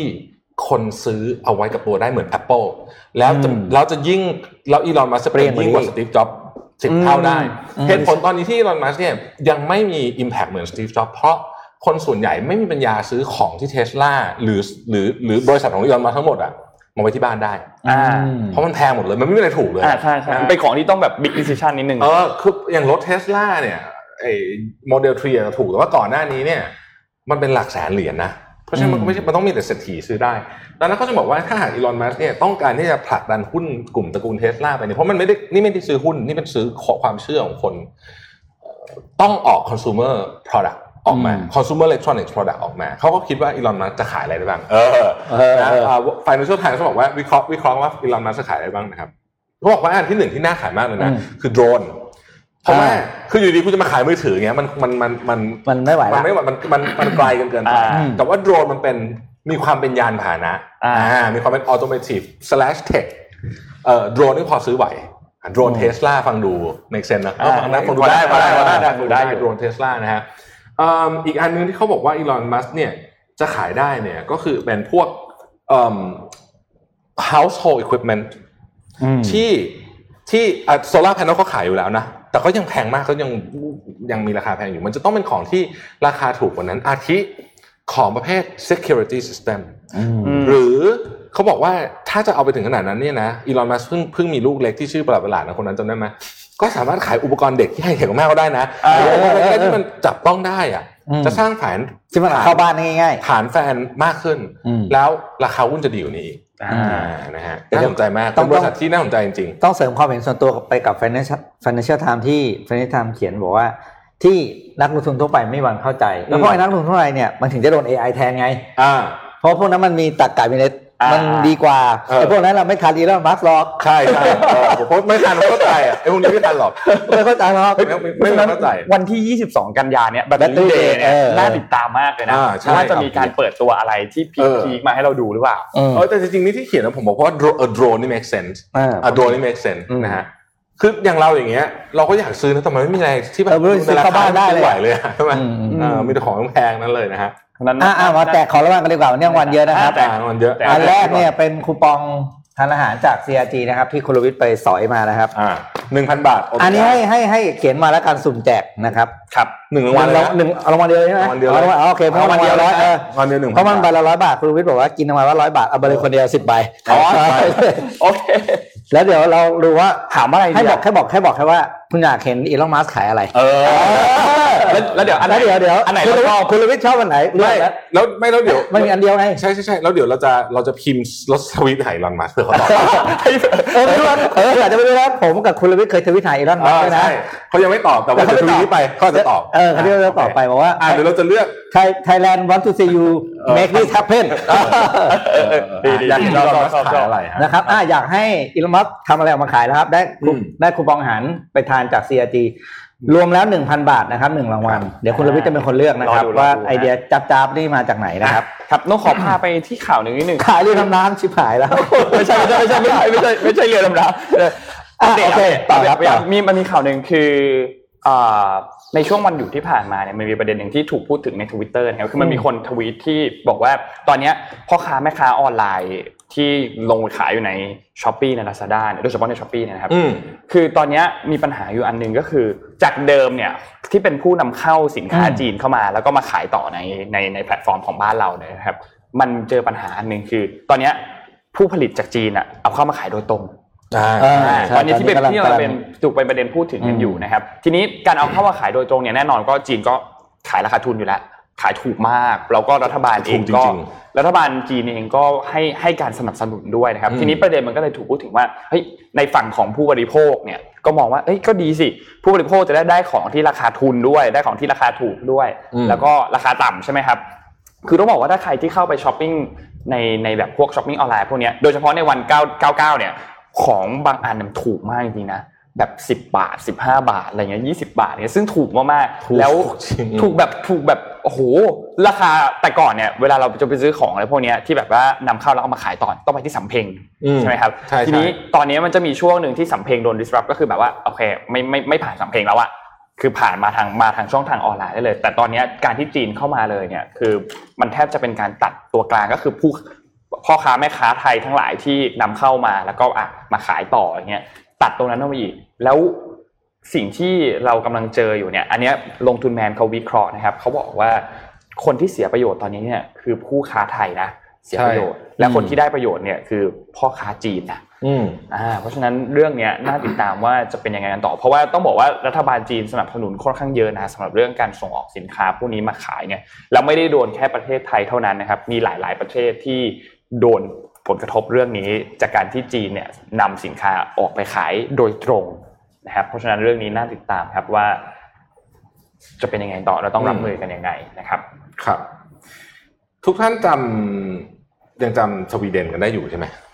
โอ้โหยังจำที่เขาได้อยู่ที่เขาไม่ล็อกดาวน์อะอ่าเออ Anders Tegnell จำได้นะอ่าอ๋อโอเคโอเค คือตอนนี้หลังจากผ่านมานานครับเอ่อ Financial Times เขาก็กลับไปดูอีกทีว่าเฮ้ยตกลง strategy นี่เป็นยังไง เพราะตอนนี้ยุโรปเนี่ยเริ่มเริ่มกลับมาเอิ่ม ตัวเลขผู้ติดเชื้อเริ่มเพิ่มขึ้นอืมเล่าเล่าเล่าย้อนความนิดนึงก่อนนะฮะตอนนี้เนี่ยเอ่อตอนนู้นตอนนู้นตอนนู้นเนี่ยนะเอ่อสวีเดนเนี่ยโดนวิพากษ์วิจารณ์มากจากนโยบายที่ไม่ล็อกดาวน์คือคือคือทำเหมือนไม่มีอะไรเกิดขึ้นนโยบายเบาบางมากอืมคือไม่จะบอกว่าไม่มีนโยบายเลยก็ไม่เชิงนะมีมีเหมือนกันอืมแต่ว่าใช้คำว่าเบาบางมากๆนะครับเออเปรียบเทียบกับประเทศอื่นทำให้สวีเดนเนี่ยมีอัตราการตายมากกว่าประเทศอื่นถึง 5 เท่า เทียบกับประเทศเพื่อนบ้านเราแถบสแกนแล้วกันนะครับ แต่ตอนนี้ฮะเรามาให้ดูตัวเลขล่าสุดนะครับ ขอภาพ T3 นะฮะ ในขณะที่ประเทศในสหภาพยุโรปเนี่ยนะครับตัวเลขต่อวันเนี่ยเพิ่มขึ้นอย่างมีนัยสำคัญดูนะฮะสเปนเนี่ยหักหักหัวขึ้นกันหมด EU ทั้งหมด แต่สวีเดนตัวเลขลงเห็นไหมครับนี่นี่เขาเรียกชปรับนะลงแล้วนะเขาเรียกชนะชัดเจนนะเกมยาวนะครับใช่เกมยาวเขาบอกว่าตอนนี้เนี่ยไฟน a ลไทม์เรากลับไปสัมภาษณ์ดร Tegnell ใหม่ดร Tegnell เนี่ยผมก็เพิ่งทราบว่าลูกสาวแกเนี่ยทำงานเป็นหมอ ER ประจำโรงพยาบาลด้วยเพราะฉะนั้นเขาจะมีข้อมูลที่ค่อนข้างลึกเลยในเชิงของผู้ป่วยอืมนะฮะคือเขาบอกว่าอย่างนี้ครับ คือตอนนั้นดร Tegnell ก็บอกมาตลอดว่าเขาเชื่อว่าปัญหาเนี้ยมันซับซ้อนมาก และการล็อกดาวน์เนี่ยไม่ใช่สิ่งที่จะเป็นวิธีการที่สามารถทำได้ยืนยาว สิ่งที่เขาทำตอนนั้นเนี่ยถูกวิพากษ์วิจารณ์เยอะมากนะอย่างที่บอก แต่ว่าเขาเชื่อว่ามัน sustainable มากกว่าพูดง่ายๆคือนโยบายของเขาเนี่ยไม่มีการล็อกดาวน์นะครับคนออกไปกินข้าวได้ไปเที่ยวผับได้ไปอะไรได้ แต่ต้องระวังเป็นบางเรื่องเท่านั้นเอง เช่น ไม่ไปเยี่ยมผู้ป่วยที่บ้านพักคนชราอย่างเงี้ยอืมเป็นต้นนะครับอะไรอย่างนี้เป็นต้นนะครับเอิ่มเขาบอกว่านโยบายของเขาเนี่ย ใช้ได้เป็นปีๆโดยไม่ต้องปรับไปปรับมา การเปิดเปิดปิดปิดร้านอาหารการเปิดเปิดปิดปิดโรงเรียนเนี่ยเขาบอกมันเป็นหายนะอืมซึ่งตอนนี้มันกำลังเกิดขึ้นในหลายประเทศแล้วต้องกลับมาปิดใหม่อีกรอบนะฮะอืมเขาบอกว่านโยบายที่เขาออกมาสำหรับสวีเดนเนี่ยมันสามารถใช้ไปได้เรื่อยๆ คือต่อให้โควิดอยู่อีก 3 ปีก็ใช้นโยบายนี้ไปได้นะครับสิ่งที่น่าสนใจก็คือภาพทีหนึ่งฮะเรามาดูภาพทีหนึ่งคือแม้ว่าเทียบกับประเทศยุโรป เวลาเห็นสีแบบนี้ก็ไม่ต้องบอกนะว่ามาจาก Financial Times นะ เวลาเห็นสีแบบเนี้ยถ้าเทียบกับประเทศยุโรปนะจะเห็นว่าอัตราการติดลบของ GDP ของเดนมาร์กเออของของของสวีเดนเนี่ยใกล้เคียงกับกลุ่มฟินเอ่อกลุ่มยุโรปอันอื่นสแกนอ่าอะดีดีกว่ายุโรปอื่นอืมนะครับดีกว่ายุโรปอื่นใกล้เคียงกับกลุ่มสแกน ในขณะที่อัตราผู้เสียชีวิตเนี่ยใกล้เคียงกับยุโรปอื่นแต่เยอะกว่ากลุ่มสแกนพูดง่ายๆคือกลุ่มสแกนดิเนเวียนเนี่ยเป็นกลุ่มที่มีผู้เสียชีวิตเนี่ยค่อนข้างน้อยอืมนะครับประเทศสวีเดนเนี่ยเสียชีวิตเยอะที่สุดในกลุ่มสแกนดิเนเวียนจริงนะครับแต่ว่าถ้าเทียบกับสหภาพยุโรป ประเทศถือว่าอื่นน้อยเนี่กว่ามาก ไม่ได้น้อยไม่ได้เยอะกว่าอืมอืมนะฮะดังนั้นเนี่ยจนถึงตอนนี้เนี่ยก็อาจจะพอสรุปได้ประมาณหนึ่งว่า วิธีนี้ก็ไม่แน่เหมือนกัน แล้วดดรดรเอ่อดร Anders Teg Tegnell ก็บอกว่าไม่ไม่ไม่ไม่ใช่ herd immunity นะ คืออันนี้นี่เป็นคือเขาบอกว่ามันเป็นนโยบายที่ sustainable อะใช้คำนี้ใช้คำนี้เขาใช้ว่า sustainable policy ที่สามารถจะอยู่กับโควิดไปได้เรื่อยๆนะครับ ซึ่งในประเทศสวีเดนเนี่ยเสียงแตกมาก มีคนสนับสนุนมีคนเห็นเห็นด้วยไม่เห็นด้วยเยอะมากนะครับ มีคนถึงขั้นเอารูปกันเป็นสักเป็นหน้ากันเป็นสักที่แขนก็มีนะเป็นแบบแฟนคลับ อะไรแบบเนี้ยนะฮะคือมีทั้งสองฝั่งแต่ว่าเออเหมือนคราวที่แล้วก็คือเขาคิดว่าต้องดูกันไปยาวๆถึงจะรู้ว่าจริง ๆ แล้วเนี่ย มัน work ไหมมันจะ work หรือเปล่านะครับ แต่ว่าสิ่งที่อีกอีกการหนึ่งอะที่น่าสนใจนะเดี๋ยวขอดูก่อนรูปนี้น่าจะเป็นภาพทีเอ่อเดี๋ยวนะฮะอะทีสี่ครับ ขอภาพทีสี่ขึ้นมา นี่ดูนะฮะ อันนี้คือกลุ่มสแกน เห็นไหมครับว่ากลุ่มสแกนเนี่ยไอไอไอเส้นเยอะๆนั่นคือสวีเดนคือสวีเดนตอนทัวร์ลง แต่ตอนนี้ณณวันนี้นะครับอ่าเป็นประเทศเดียวที่กราฟลงนะฮะอืมเดนมาร์กนอร์เวย์ฟินแลนด์เนี่ย อยู่ในขาขึ้นหมดเลยนะฮะ ถ้าไปดูไปปลายกราฟอืมอะอืมนะฮะทาฮะงขวา อ่า เพราะฉะนั้นเนี่ยเฮ้ยเออน่าสนใจหรือนะไม่แน่เหมือนกันเว้ยเออมันจะ work ก็ได้นะฮะอาจจะ work ก็ได้เหมือนกัน ต้องไปดูว่า ระยะยาวเป็นยังไงนะครับผู้จริงก็ต้องบอกว่าแกต้องจิตแข็งเหมือนกันนะ ตอนที่จิตแข็งมากโทรตอนโอ้โหก็ดูตอนที่แกทัวร์ลงอยู่คนเดียวอะอ่าใช่อันนั้นน่ะลงอย่างหนักเลยไอ้ช่วงช่วงนั้นแค่ออกมาสัมภาษณ์ให้สัมภาษณ์เลยว่าเออผมคิดผิดครับเออแกยอมรับว่าอาจจะคิดผิดเออแกอาจจะคิดผิดเออแกคิดผิดแต่อืมแต่แกเป็นคนจิตแข็งมากแล้วแกต้องเออบอกว่าประเทศนี้เป็นประเทศที่น่าสนใจมากนะครับ คือเขาเขียนถึงประวัติเลยนะ Financial Times เขาไปสืบแล้วเขาบอกว่าเอิ่มคุณหมอคนนี้อายุ 64 ปีนะครับ ก่อนหน้าที่จะเกิดเรื่องเนี้ยคือแกเป็นคนที่ไม่มีใครรู้จักเลยนะฮะ อืมเป็นเป็นเป็นบูโรแครตก็คือเป็นข้าราชการคนหนึ่งอะนะที่ทำงานอยู่ในแผนกระบาดวิทยาเท่านั้นเอง แต่ว่ารัฐบาลเนี่ยให้เหมือนกับแทบจะให้อำนาจเต็มเลยในการตัดสินใจอืมเรื่องนี้เลยอืมนะฮะว่าจะเอานโยบายยังไงนะครับแล้วก็อย่างที่บอกก็มีคนทั้งเห็นด้วยและไม่เห็นด้วย แต่ว่าณถึงวันนี้แล้วเนี่ยเฮ้ยดูตัวเลข ไม่แน่อาจจะถูกก็ได้นะเออเอออ่าต้องจับตาดูกันต่อไปนะฟังฟังฟังฟังมาแล้วรู้สึกว่าถ้าจะจ้างนักสืบเนี่ยจ้าง Financial Times เนี่ยเออเดี๋ยวเดี๋ยวเดี๋ยวจะเล่าโอ้โหคนนั้นไทยลึนี่กสุดๆลงละเอียดเยอะมากนะมีฮะมีคอมเมนต์หนึ่งเมื่อกี้เราถามว่าจะให้ลูกพี่ผลิตอะไรกันใช่ไหมเขาบอกว่าแต่ละอันนี่เหมือนอีลอนเป็นโดเรมอนเลยค่ะเออชอบชอบชอบชอบโอเค เดี๋ยวอัปเดตเรื่อง Oracle กันต่อนิดนึงอืมติ๊กต่อนิดนึงนะครับ คือล่าสุดเนี่ยก็เรียบร้อยแล้วครับดีลอันนี้ทาง ไบแดนซ์นะครับตกลงที่จะขาย TikTok ให้กับทาง Oracle แล้วนะครับ ซึ่งอันนี้เนี่ยน่าสนใจตรงที่ก็เมื่อวันอาทิตย์ เมื่อวันอาทิตย์ที่ผ่านมาตอนช่วงเช้าเนี่ยนะครับ Microsoft ได้มีการเขียนลงในบล็อกโพสต์นะครับบอกว่า ByteDance let us know today they would not selling TikTok US operation to Microsoft ก็คือจะไม่ขายให้กับทาง Microsoft นะครับ แล้วก็สุดท้ายก็หวยตกที่ Oracle ครับไปที่ Oracle นะครับ ซึ่งอันนี้เนี่ยเหมือนจะจบแล้วนะ แต่ยังไม่จบนะ เพราะว่าต้อง ได้รับคำสั่งจากทางรัฐบาลจีนนะว่าอนุญาตหรือเปล่าอืมที่จะให้ขายตัวกิจการนี้ไปที่สหรัฐนะครับอืมเพราะฉะนั้นเรื่องนี้ยังไม่จบจริง ๆ แล้วต้องเป็นทั้งสองฝ่ายเลยนะ ทั้งรัฐบาลสหรัฐแล้วก็ทั้งรัฐบาลจีนเลยแต่คิดว่ารัฐบาลสหรัฐคงไม่มีปัญหาเพราะว่าโดนัลด์ทรัมป์เนี่ยอยากได้อยู่แล้วแหละคงอยากจะโอเคที่จะให้มาอยู่ในสหรัฐอยู่แล้ว แต่ว่าทีนี้ทางด้านของรัฐบาลจีนเนี่ยจะอนุญาตหรือเปล่าอันประเด็นนี้เนี่ยน่าติดตามครับครับ อะเราแจกรางวัลที่สองเลยไหมเพราะว่าเดี๋ยวมันมีอีกรางวัลหนึ่งนะครับอืมรางวัลรางวัลต่อไปเป็นรางวัลที่เป็นเอ่อสีจันทร์รองพื้นนะให้สี่ขวดเลยสีสีมีสีก็คือเป็นสีะกล่องนี้เลยใช่ไหมเออให้เป็นหนึ่งอันเลยไปทั้งกล่องนี้ป่ะเดี๋ยวไม่คนละไม่ไม่คนละอันเอาคนละอันแต่ว่าเนี่ยให้สี่สี่สีเลยนะครับอ่าตัวหนึ่งรางวัลมีห้ารางวัลถามอะไรครับดีอะ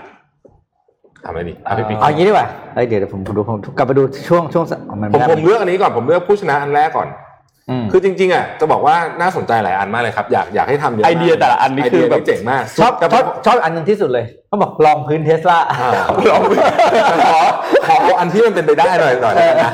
ขอที่มันเป็นไปได้หน่อยแล้วกันนะแล้วก็ตรงกับโจทย์แล้วก็คือว่าอยากให้มันแมสมากนะครับ ผมขอเลือกอันนี้แล้วกันคุณนัทพงศ์นะฮะขายเครื่องผลิตไฟฟ้าสำรองแบบพกพาอ่าใช้ได้ทุกอย่างนะครับเอออันนี้คืออันนี้อาจจะดูไม่ได้ตื่นเต้นมาก แต่ว่าผมว่าอันเนี้ยมีประโยเฮ้ยชน์มันเข้ากับแบรนด์เขาดีอื มเออมันเข้ากับแบรนด์เอเขาอเอดีอเน้องมันเข้ากับแบรนด์เขามันนะเข้ากับแบรนด์เขาดีนะฮะก็เดี๋ยวแล้วแล้วมันจะได้แมสด้วยไงรอดูฮะพี่แท็บจะทวีตหาอีลอนนะครับอ่านะดูสิลูกพี่จะตอบไหมลูกพี่จะตอบไหมนะฮะเดี๋ยวทวีตหานะฮะโอเคอะไปต่อฮะถ้าคิดออกยังจะถามเลยคิดรอคิดรอแล้วอะมาเลยครับรางวัลนี้รองพื้นสีจานสี่สี่ขวดหนึ่งรางวัลรางวัลต่อไปคืออะไรอะรางวัลต่อไปคืออะไรแนะนำของรางวัลหน่อยครับ อันนี้ไงก็รองเสร็จพื้แล้วนใช่ไหมอ่าโอเคงั้นรางวัลต่อไปก็หมดแล้วนะอันนี้ละเป็นบัตรนี่ครับไป ตรวจสุขภาพไม่จากใช่อันนี้ยังไม่ได้ถามยังเลเหรออันนี้เหรออันไหนอันนี้รองพื้นรองพื้นไม่ถามรางวัลเยอะจัดรางวัลเยอะจัดเอารองพื้นถามว่าต้องถามว่า เยอรมัน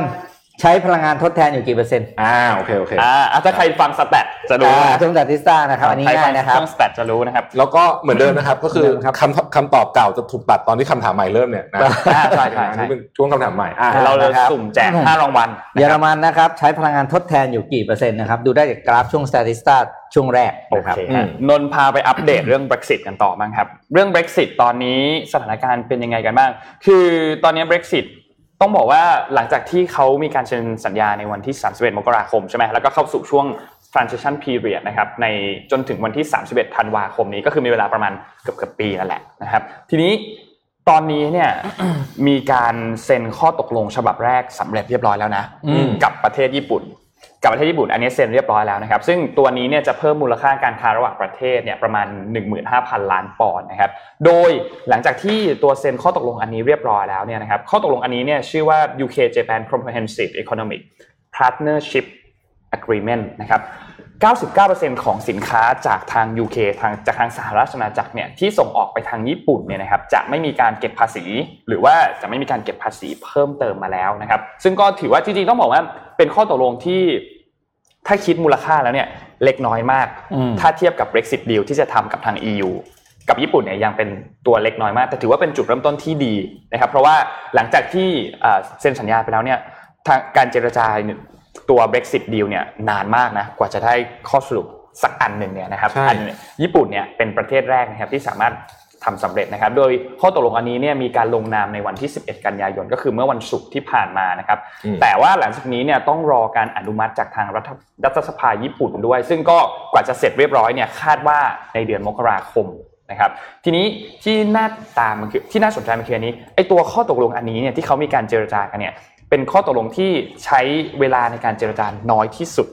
คือประมาณ 3 เดือนเท่านั้นก็เจรจาเสร็จเรียบร้อยแล้วนะครับครับซึ่งทางโทชิมิสึโมเตกินะครับซึ่งเป็นรัฐมนตรีว่าการกระทรวงการต่างประเทศของญี่ปุ่นเนี่ยบอกว่าอันนี้มันแทบจะเป็นแบบโอ้โหมิราเคิลมากๆ ที่สามารถเจรจาเรียบร้อยได้ใน 3 เดือนนะครับอืมแล้วก็บอกว่าการเจรจาในครั้งนี้เนี่ยค่อนข้างยากเป็นไปอย่างเป็นไปอย่างยากลำบากมากๆแต่สุดท้ายก็สำเร็จนะครับ ทีนี้ไอตัวที่ทุกคนต้องติดตามคือตัว Brexit deal ที่จะเจรจากับทางยุโรป ตัวนี้เนี่ยคือตัวที่สำคัญที่สุดแล้วก็อย่างที่เราบอกว่าเมื่ออัปที่นนท์เพิ่งอัปเดตไปเมื่อสัปดาห์ที่แล้วว่าไอตัวข้อไอตัวการเจรจาครั้งล่าสุด ซึ่งเป็นครั้งที่ 11 แล้วเนี่ยไม่ค่อยคืบหน้าอะไรเลยด้วยนะครับทีนี้มันมีปัญหาอยู่อันหนึ่งครับ ปัญหามันคืออย่างนี้ การเจรจาเนี่ยมันมาสะดุดตรง มันมีการค้าอันหนึ่งนะครับที่เป็นตัวร่างกฎหมาย internal market bill เป็นร่างกฎหมายภายในนะครับที่เกี่ยวกับเรื่องของไอร์แลนด์เหนือนะครับคือมันจะมีการที่เป็นด่านตรวจสอบสินค้าที่อยู่ในบริเวณนั้น ที่มันเป็นประเด็นกันอยู่ตอนนั้นเขาบอกว่าไอตัวร่างกฎหมายอันใหม่ที่ทางสหราชอาณาจักรมีการเสนอออกไปเนี่ย มันจะมอบอำนาจให้รัฐมนตรีของสหราชอาณาจักรเนี่ยสามารถปรับเปลี่ยน แล้วก็ไม่บังคับใช้กฎที่เกี่ยวกับการเคลื่อนย้ายสินค้าที่จะเริ่มมีผลบังคับใช้ในวันที่ 1 มกราคมในปีหน้าเนี่ยได้ ซึ่งอันนี้เนี่ยมันทำให้สหภาพยุโรปเนี่ยออกมาบอกแล้วว่าเฮ้ยคุณทำอย่างนี้ได้ไง มันไม่ได้ มันเป็นการทำลายความเชื่อมั่นนะครับ ซึ่งอันนี้เนี่ยมันขัดกับตัวข้อตกลงที่เราเซ็นกันไปแล้วด้วย ในช่วงวันที่31มกราคมเนี่ยนะครับ ก็เลยเป็นประเด็นขึ้นมาว่าเฮ้ย ถ้าอย่างนี้งั้นอย่างนี้ไม่โอเคละต้องมีการเจรจากันใหม่ ทีนี้พอมีการเจรจากันใหม่เนี่ยมันทำให้มีความเป็นไปได้สูงมากว่ามันอาจจะไม่ทันอืมอ่าคือถ้ามันไม่ทันมันจะเกิดอะไรขึ้น ก็คือเกิด no deal Brexit นี่แหละครับอคือตัวข้อตกลงทางการค้าทั้งหลายที่จะเกิดขึ้นระหว่าง EU กับทาง UK เนี่ยก็จะไม่เกิดขึ้นอืมเพราะว่ามันก็จะไม่ทันนั่นแหละ แต่ว่าจริงๆแล้วเนี่ยต้องบอกว่าทั้งสองฝ่ายนะสามารถมีสิทธิ์ที่จะยื่นขอต่อเวลาออกไปได้อืมโนไม่แน่ใจว่าเอ่อ ระยะเวลาที่จะสามารถยื่นต่อเวลาออกไปได้เนี่ยมันต่อไปได้เป็นหลักเดือนหรือหลักปีนานแค่ไหนนะครับครับเพราะว่ามันมีโควิดมาด้วยมันก็มันก็สมเหตุสมผลเหมือนกันที่อืมจะไม่สามารถเจรจากันได้ เพราะว่าในช่วงแรก ๆ ที่มีการเจรจากันเนี่ยเขาก็ออกมาบอกว่าเฮ้ยเราไม่อยากเจรจากันแบบทาง video conference เพราะว่ามันเจรจากันเยอะมาก มันมีคนที่เกี่ยวข้องเนี่ยเยอะมากๆ แล้วก็ไม่อยากเจรจาทางทางนี้ แต่สุดท้ายก็ก็ต้องทำแบบนั้นอยู่ดี เพราะว่าไม่มีทางเลือกนะครับ ซึ่งก็น่าติดตามครับว่าจะเป็นยังไงต่อนะแต่ถ้า ถ้าเกิดว่าหวยมันมาออกที่แอสตราเซเนกากับออกซฟอร์ดทำวัคซีนได้เนี่ยโอ้เออพลังการต่อรองของอังกฤษนี่น่าจะเยอะมากขึ้นเยอะจะจะจะเออจะสูงขึ้นเยอะมากกับประเทศต่างๆน่าจะสูงขึ้นเยอะมากนะวันนี้ก็เรียกว่าเป็นความหวังจริงอ่าๆนะครับพี่ปิ๊กมีอะไรแจกอีกแจกก่อนจบนี่เนี่ยนะบัตรตรวจสุขภาพ อะอะอ่าเดี๋ยวขอบอกของแจกก่อนอะเพราะว่ารายการเราเป็นกึ่งเกมโชว์กึ่งเกมโชว์ฮะกึ่งเกเป็นมโชกิฟต์ว์วอเชอร์ไปตรวจนะครับอ่า MRIT ไปตรวจ Live บัตร Analysis in ตรวจเครื่อง InBody InBody ปกติตรวจแพงมากนะอืมอืมแล้วก็ Mac Pulse แล้วก็พบกับคุณหมอเพื่อรับคำแนะนำนะครับ จาก Holistic Medical Center นะครับ อยู่ตรงอโศกนี่เองนะครับ ก็ใครสะดวกไปใช้บริการได้ไอ้เครื่อง MRIT เนี่ยอันนี้เวิร์กมากเป็นการตรวจใช้คลื่นเสียงตรวจสุขภาพเราถามได้ดีเอ่อ มีให้สิบรางวัลนะครับสิบรางวัลรางวัลละเท่าไหร่ฮะมูลค่ารางวัลละหกพันมูบาลทค่ารางวัลหกพันบาท ตรวจจนเขาเรียกว่าคุ้มอะคุ้มไปตรวจเถอะคุ้มคุ้มเชื่อลงทุนกับร่างกายไม่เป็นไรเราเดี๋ยวให้คิดรางวัลไปเพราะเดี๋ยววันนี้เราจะเลทนิดนึงเพราะวันนี้วันจันทร์อ่ามีข่าวเยอะข่าวอันครัข่าบวอันผมผมผมมีข่าวหนึ่งที่ที่เป็นประเด็นสำคัญนะต้องจับตามองในสัปดาห์นี้เลยคือ อาทิตย์เนี้ยจะมีการเจรจาสันติภาพระหว่างกลุ่มตาลิบันกับรัฐบาลของอัฟกานิสถานนะครับที่กรุงโดฮาประเทศกาตาร์อืมนะฮะซึ่งเอ่อแน่นอนว่าผู้จัด ต้องบอกว่าเป็น historic deal อันนี้เนี่ยก็คือโดนัลด์ทรัมป์เขาก็ออกมาเคลมผลงานเรียบร้อยนะฮะเออว่านี่เป็นแบบเป็นความพยายามขั้นสูงสุดของอืมรัฐบาลเขาแล้วก็ทำสำเร็จจนได้นะอืมเอ่อบอกว่าเอ่อน่าจะเป็นน่าจะเป็นการเจรจาที่สำคัญมากเพราะว่าเอ่อเป็นครั้งแรกเลยที่กลุ่มตาลิบันกับรัฐบาลของอัฟกันเนี่ยจะนั่งลงพูดคุยกันแบบ แบบไม่มีตัวกลางอะอืมเป็นเป็นสองฝ่าย ซึ่งเรื่องนี้มันเกี่ยวข้องกับการถอนทหารของสหรัฐด้วยนะครับ คือตอนนี้เนี่ยเอ่อทหารของสหรัฐอเมริกาเนี่ยค่อยๆลดมาเรื่อยๆนะครับคาดว่าเดือนเอ่อพฤศจิกายนเนี้จะเหลือ 4,500 คนเท่านั้นเองในอัฟกานิสถาน จุดสูงสุดเนี่ยในสมัยโอบามาเนี่ยเคยมีทหารสหรัฐอยู่ในอัฟกานิสถานถึง1 0 0 0 0แสนคนเลยนะอืม1 0 0 0 0แสนคนนี่เป็นเมืองเมืองหนึ่งเลยนะเยอะมากเลยนะตำบลอำเภออำเภอเลยเลยเอออ่าก็เขาบอกว่าเอิ่ม นักวิเคราะห์จากสแตนฟอร์ดก็ออกมาบอกว่าจริงๆเนี่ยนี่เป็นนี่เป็นเอ่อเรื่องที่ใหญ่มากเลยนะของโลกอืมเรื่องสันติภาพนะครับเอ่อกระบวนการคงจะซับซ้อนหลังจากนี้แต่ว่าถือว่าเป็นจุดเริ่มต้นที่ดีนะฮะอืมอันนี้เราก็เป็น ผมว่าก็เป็นเรื่องที่ต้องจับตามองพอสมควรทีเดียวนะครับเอาถามว่า ถามว่า ไม่มีอะไรหรอกไม่มาต้องมาไม่มาซาโยชิซังขายอาร์มราคาเท่าไหร่เออข่าวแรกเลยนี่ข่าวแรกเขาเรียกอะไรนะเขาเรียกขาประจำเราเนี่ยข่าวข่าวประจำราคาแบงค์เราเท่าไหร่อ่าเมื่อกี้ที่พี่ปิ๊กพูดอะเท่าไหร่นะฮะนี่นะครับอ่าเรามามีกี่รางวัลนะกี่รางวัลฮะสิบครับสิบรางวัลโอ้โหเยอะมากเลยเยอะมากรางวัลเราแจกท้ายรายการแต่ว่ารบรบกวนคือต้องได้ต้องไปใช้นะอันนี้ของอ่าได้จริงต้องไปใช้ได้ต้องไปใช้นะครับเพราะว่าสิบรางวัลเอาไปเขาให้มานี่เดี๋ยวโดนสับราเข้าคามาเท่าไหร่นะครับ ไปโอเคหมดเขตใช้ก็สาสิบพฤศจิกาเนี่ยก็สองเดือนสบายๆนะครับ มีเวลาไม่ได้รีบนะครับอะมีข่าวเหลือข่าวอะไรอีกที่ยังไม่ทำมีเต็มไปหมดเลยอะอะไปดูไปดูเล่าเรื่องการปรับตัวของระบบขนส่งมวลชนที่ญี่ปุ่นดีกว่าครับ อืมอ่าขอภาพนี้ครับ ภาพภาพภาพภาพ ภาพคนยกของรถไฟอะ พี่ดับ เออนี่แหละครับ JR East นะครับ ก็เขา ก็คือรถไฟใช่ไหมรถไฟรัฐของของญี่ปุ่นเนี่ยก็มีการปรับตัวครับในภาพก็คงเห็นแล้วว่าเขากำลังทำอะไรอยู่นะครับ ก็เมื่อวานก็มีข่าวมาแล้วว่าในช่วงโควิดที่ผ่านมาเนี่ย ก็ไม่มีผู้โดยสารเลยอย่างที่เรารู้ใช่ไหมตอนนี้ก็คือปรับนะครับก็คือมีการใช้ East Japan Railway เนี่ยมาเป็นการส่งของแทน โดยเน้นการส่งผักผลไม้ เพื่อเข้าเมืองนะครับ ก็มีการปรับขบวนรถไฟปรับที่นั่งบางส่วนนะครับ เพื่อ หารายได้เสริมเข้ามา เอารถไฟความเร็วสูงมาขนผักใช่ไหมใช่ทอยประโยชน์นี้มันคุ้นจังเลยนะคุ้นมากเลยอะเออแต่ว่าเราก็ต้องเข้าใจแล้วว่า ไม่ได้พลาดพิงหรืออะไรแต่ว่าคุ้นอะคุ้นคุ้นแต่มันจริงถึงเวลามันจะเป็นมันต้องทำอะนะครับอ่าเออนะครับ แล้วก็เพราะว่าอย่าง JRS เองเนี่ยเฉพาะ quarter ที่สองปีนี้คือเดือนเมษายนถึงมิถุนายนเนี่ยอืมขาดทุนไปเบาๆเนี่ยนะครับ ก็คือหนึ่งแสนห้าหมื่นห้าพันล้านเยนนะครับอืมคือแบบขาดทุนเยอะมาก แล้วสุดท้ายก็เลยจะต้อง ปรับตัว แต่ว่า feedback ที่ออกมากลับดีกว่าที่คาดครับก็คือแล้วคนบอกร้านอาหารที่ร้านอาหารที่เป็นผู้ซื้อของผักของผักสดของสดพวกนี้บอกว่ากลับชอบนะ แล้วก็รู้สึกว่าเขาได้ของที่ดีกว่าเดิมนี่แบบไปสัมภาษณ์มานะครับ ก็เป็นวิธีการปรับตัวที่เราจะได้เห็นอีกหลาย ๆ ธุรกิจโดยเฉพาะธุรกิจขนส่งสาธารณะนะครับทำไปอาทิตย์ที่แล้วก็เป็นเครื่องบินใช่ไหมเครื่องบินอะเอาเก้าอี้ออกพาไปเที่ยวอะไรแอนตาร์กติกาใช่ไหมแอนตาร์กติกาเออเราจะเห็นได้อีกอย่าง คือถ้าไม่ปรับตัวก็จะนั่นแหละ อยู่ไม่ได้นะครับ ล่าสุด Singapore Airlines ก็เพิ่งออกมาปลดเอ่อพนักงาน 4,000กว่าคนใช่ไหมสี่พันเลยเหรอรวมรวมรวมกันทั้งหมดหมดทั้งหมดสี่พันกว่าคนเป็นครั้งใหญ่ที่สุดนะของสายการบินอืมนะนะครับซึ่งสิงคโปร์แอร์ไลน์เนี่ยต้องบอกว่าปกติไม่ไม่ค่อยปลดใช่คือใช่เขาเป็นเวลาอะไรนี้ที่แบบว่ากำไรดีแล้วใช่ก็แบตดีทุกอย่าง แต่ว่าครั้งนี้ไม่ไหวเหมือนกันรอบนี้ช็อกช็อกอืมจริงๆของ Singapore Airlines เนี่ยช็อกอะอะชวนคุยเรื่องนี้นิดนึงเพราะว่าผมว่าเป็นเรื่องใหญ่เหมือนกันก็คือเรื่องของเบี้ยคนพิการและเบี้ยคนชราอ่าเรื่องนี้อ่านะฮะ ซึ่งเอาอย่างนี้เราให้ท่านเราท่านฟังเอ่อท่านผู้ชมท่านฟังก่อนคือทุกทุกวันที่สิบอืมนะครับก็จะมีการโอนเงินอันเนี้ยเข้าไปในบัญชีนะครับรวมๆกันเนี่ยทั้งเอ่อคนชราและคนพิการเนี่ยก็รวมประมาณสิบล้านคนได้นะฮะบวกลบบวกลบประมาณเนี้ยนะก็เอ่อเบี้ยคนพิการรู้สึกจะหนึ่งพันบาทส่วนเบี้ยคนชราก็ขึ้นอยู่กับอายุก็จะเป็นแบร็กเก็ตนะครับหกร้อยเจ็ดจนถึงหนึ่งพันเนี่ยก็คือปกติก็วันที่สิบก็จะโอนนะครับแต่ว่าครั้งนี้ไม่โอนอืมเออหายไป นะครับแล้วก็ต้องบอกว่าคือคือมันเกี่ยวข้องกับสองสองสองกรมใหญ่ก็คือกรมส่งเสริมการปกครองท้องถิ่นกับกรมบัญชีกลางนะครับคือเอาเป็นว่าผมอธิบายสั้นๆอย่างนี้แล้วกันเขาบอกว่ามันเป็นความผิดพลาดทางเทคนิคเฮ้ยนะก็คือเหมือนกับเป็นเรื่องของ technical issue อะนะครับอืมเอ่อแต่สิ่งที่น่าสนใจก็คือเฮ้ยถ้ามันแล้วแล้วเขาก็บอกอย่างนะว่าจริงๆรู้ก่อนหน้านี้แล้ว แต่ว่าเหมือนกับโยก ทำโยกเงินไม่ทันอะไรเงี้ย ซึ่งยิ่งรู้ก่อนเนี่ย ยิ่งไม่ไม่น่าไม่น่าจะดีนะใช่คือเหมือนกับรู้ก่อนแล้ว แล้วว่ามันจะมีเราไม่เรารู้ไม่ว่าแก้จะเกิดปัญหาเนี้ยเออเราไม่แก้เราไม่แก้เนี่ยนะครับโอ้อันนี้อันที่เรื่องใหญ่นะไม่ไหวจริงๆไม่ไหวเรื่องใหญ่นะครับ จริงๆอันนี้เนี่ยเราอยากต้องผมคิดว่าต้องออกมาอธิบายนะครับ เพราะตอนนี้เนี่ยคำว่ารัฐบาลถังแตกเนี่ย คนพูดเยอะนะอืมเพราะฉะนั้นถ้าถ้าไม่อย่างนั้นจริงๆเนี่ยต้องต้องต้องออกมาอธิบาย เขาบอกจะโอนวันที่ยี่สิบสองนะครับ ถ้ายี่สิบสองไม่โอนอย่างนี้นะโอ้โหนี่อะไรเรื่องใหญ่จริง ๆ เลยนะ เรียกว่าอันเนี้ย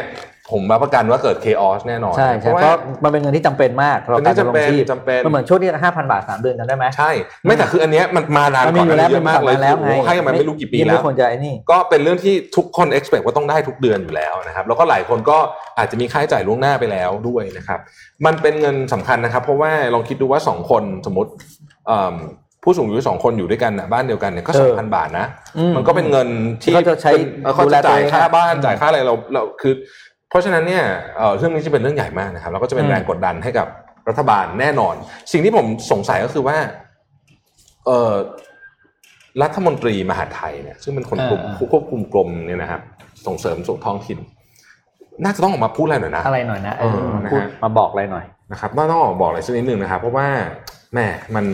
นะมันสะเทือนมันเดือดร้อนอะเออใช่เออว่าเดือเดืดอดร้อนร้อนเดือดร้อนเอาขออภัยเมื่อกี้ผมพูดผิดเบี้ยคนพิการ800คนชรามีหลายแบรกเก็ตนะครับเอออืมคือ เออ มีคนถามว่า คิดว่ารัฐบาลจะถังแตกไหมโอ้คือ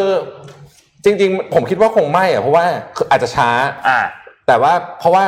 เขายังกู้เงินได้อีกอะอืมยังมีวงอ่าที่ยังได้มีวงเงินที่กู้ได้อีก เพราะฉะนั้นคงคงไอไอเงินไม่มีคงไม่แต่ว่าอาจจะช้าครับ เพราะว่าตอนนี้มันมีเรื่องของ งบประมาณที่มันล่าช้าเมื่อปีที่แล้วจำได้ไหมปีแล้วเรื่องงบประมาณกว่าจะมาสรุปกันได้นี่โอ้โหตั้งกุมภามั้งใช่เพราะถ้าเราได้รัฐบาลช้าดึงมากไปดึงกันมาอะไรก็นั่นน่ะกว่าจะมานั่นน่ะกุมภาก็เลยต่อเนื่องมาหรือเปล่า ก็ต้องลองดูว่าจะเป็นยังไงต่อไป แต่เรื่องเนี้ยเรื่องเนี้ยคือมันมาในสถานการณ์ที่ไม่ค่อยดีไงเออคืมาอตอนช่วงเนี้เวยลาที่ช่วงเวลามันแบบมันหลายเรื่องอะเปราะนะบางเหลือเกินเปราะบางนะฮะก็แล้วบอกเสาร์หน้านี้น่ากลัวจริงๆเนาะ วันเสาร์วันเสาร์เสาร์หน้านี่แบบวัเสาร์ต้องติดตามต้องนะติดครับตามวันเสาร์ใกล้ชิดต้องติดตามอย่างใกล้ชิดเลยว่าเป็นยังไง เออเดี๋ยวคือวันจันทร์เราคงมีเรื่องคุยกันเยอะอืมจากวันเสาร์นะฮะใช่เพราะวันเสาร์เนี่ยจะกำหนดทิศทางการเมืองไทยผมว่าในอีกน่าติดตามหลายเรื่องในอีกน่าติดตามเนี่ยหลาย ๆ เดือนเออต่อจากนี้นะครับอืมแล้วก็รัฐบาลจะเกิดอะไรขึ้นก็วันเสาร์นี่แหละนะฮะเป็นประเด็นเลยแหละนะฮะอาทิตย์หน้าจะมีเรื่องของการประชุมเอ่อรัฐสภาคือประชุมรวมสองสภาด้วยนะครับอ่ายี่สามยี่สี่อืมอืมซึ่งผมเชื่อว่าการประชุมเนี่ยโทนจะเป็นยังไงเนี่ย ดูวันเสาร์นี้เลยเออ คือเป็นตโนว่าดูเดือดแน่นอน การประชุมในสภาวันอาทิตย์หน้าเนี่ยนะเอ้ยไม่ใช่อาทิตย์หน้าดิอีกอาทิตย์หนึ่งอาทิตย์ถัดที่ไปถัดไปเนี่ยอืมจะต้องดูเลยว่าวันที่สิบเก้าเนี่ยเป็นยังไงนะคอืรับมอืมอืมนะครับอะอะ โอเควันนี้ดูก็เดือดแน่นแน่นแน่นๆข่าวเหลือเพียบๆข่าวเหลือเพียบพรุ่งนี้เล่าต่อได้พรุ่งพรุ่งนี้เล่าต่อได้ไม่ต้องหาข่าวเพิ่มนะฮะได้เพราะครับเพราะมีข่าวแซงมาแล้วข่าวที่ก่อนก็แซงมาแล้วนะอ่าใช่ข่าวที่ก่อนก็แซงมาข่าวตัวก็แซงแล้วตอนนี้ตอบก็แทรกมาเป็นมีคนคอมเมนต์บอกว่าเป็นสำนักข่าว real-time นะข่าวเปิดปุ๊บอ่านปั๊บเลย real-time ของจริงไม่ไม่ต้องเตรียมบท แล้วก็เอ่ออย่างที่ทุกท่านทราบนะครับ นี่วันนี้ก็เหลือเพียงสองเดือน ครับไม่ถึงสองเดือนไอ้สองเดือนเศษๆนะครับอืมก็จะเลือกตั้งสหรัฐละอ่าใช่นะก็เราก็จะมีเรื่องเนี้ยคอยอัปเดตกันมากอัปเดตเรื่อยๆเดี๋ยวจะแน่นอนเดี๋ยวคนบอกว่าไม่ค่อยเล่าเรื่องโจไบเดนให้ฟังเลยเออเดี๋ยวต้องมาเล่าเรื่องโจไบเดนให้ฟังบ้างใครนะโจไบเดนเหรอเออ slee sleep sleepy โจเห็นมีแต่มาเอาแต่ทวีตของโดนัลด์ทรัมป์ทำไมไม่เอาเออเอข้างอมาฟังบ้างเดี๋ยวกลายว่าเรา pro นะเรา pro ทรัมป์หรือเปล่าใช่ไหมเดี๋ยวเดี๋ยวต้องเอาโดนเอาของโจไบเดนมาบ้างนะครับอ่าอะวันนี้ก็วันนี้น่าจะขอบคุณทุกท่านครบถ้วนครับนะครับขอบคุณทุกท่านแล้วก็ขอบคุณ SCB ด้วยครับนะครับที่อยู่กับเรา นะครับขอบคุณทีม Wealth Advisory นะครับครับซีดีส่งข้อมูลให้เราอย่างเป็นประจำนะครับโอเคครับแล้วเราพบกันใหม่พรุ่งนี้เช้า7โมงเช้าครับครับครับสวัสดีสวัสดีคครัรับสวัสดีครับ Mission Daily Report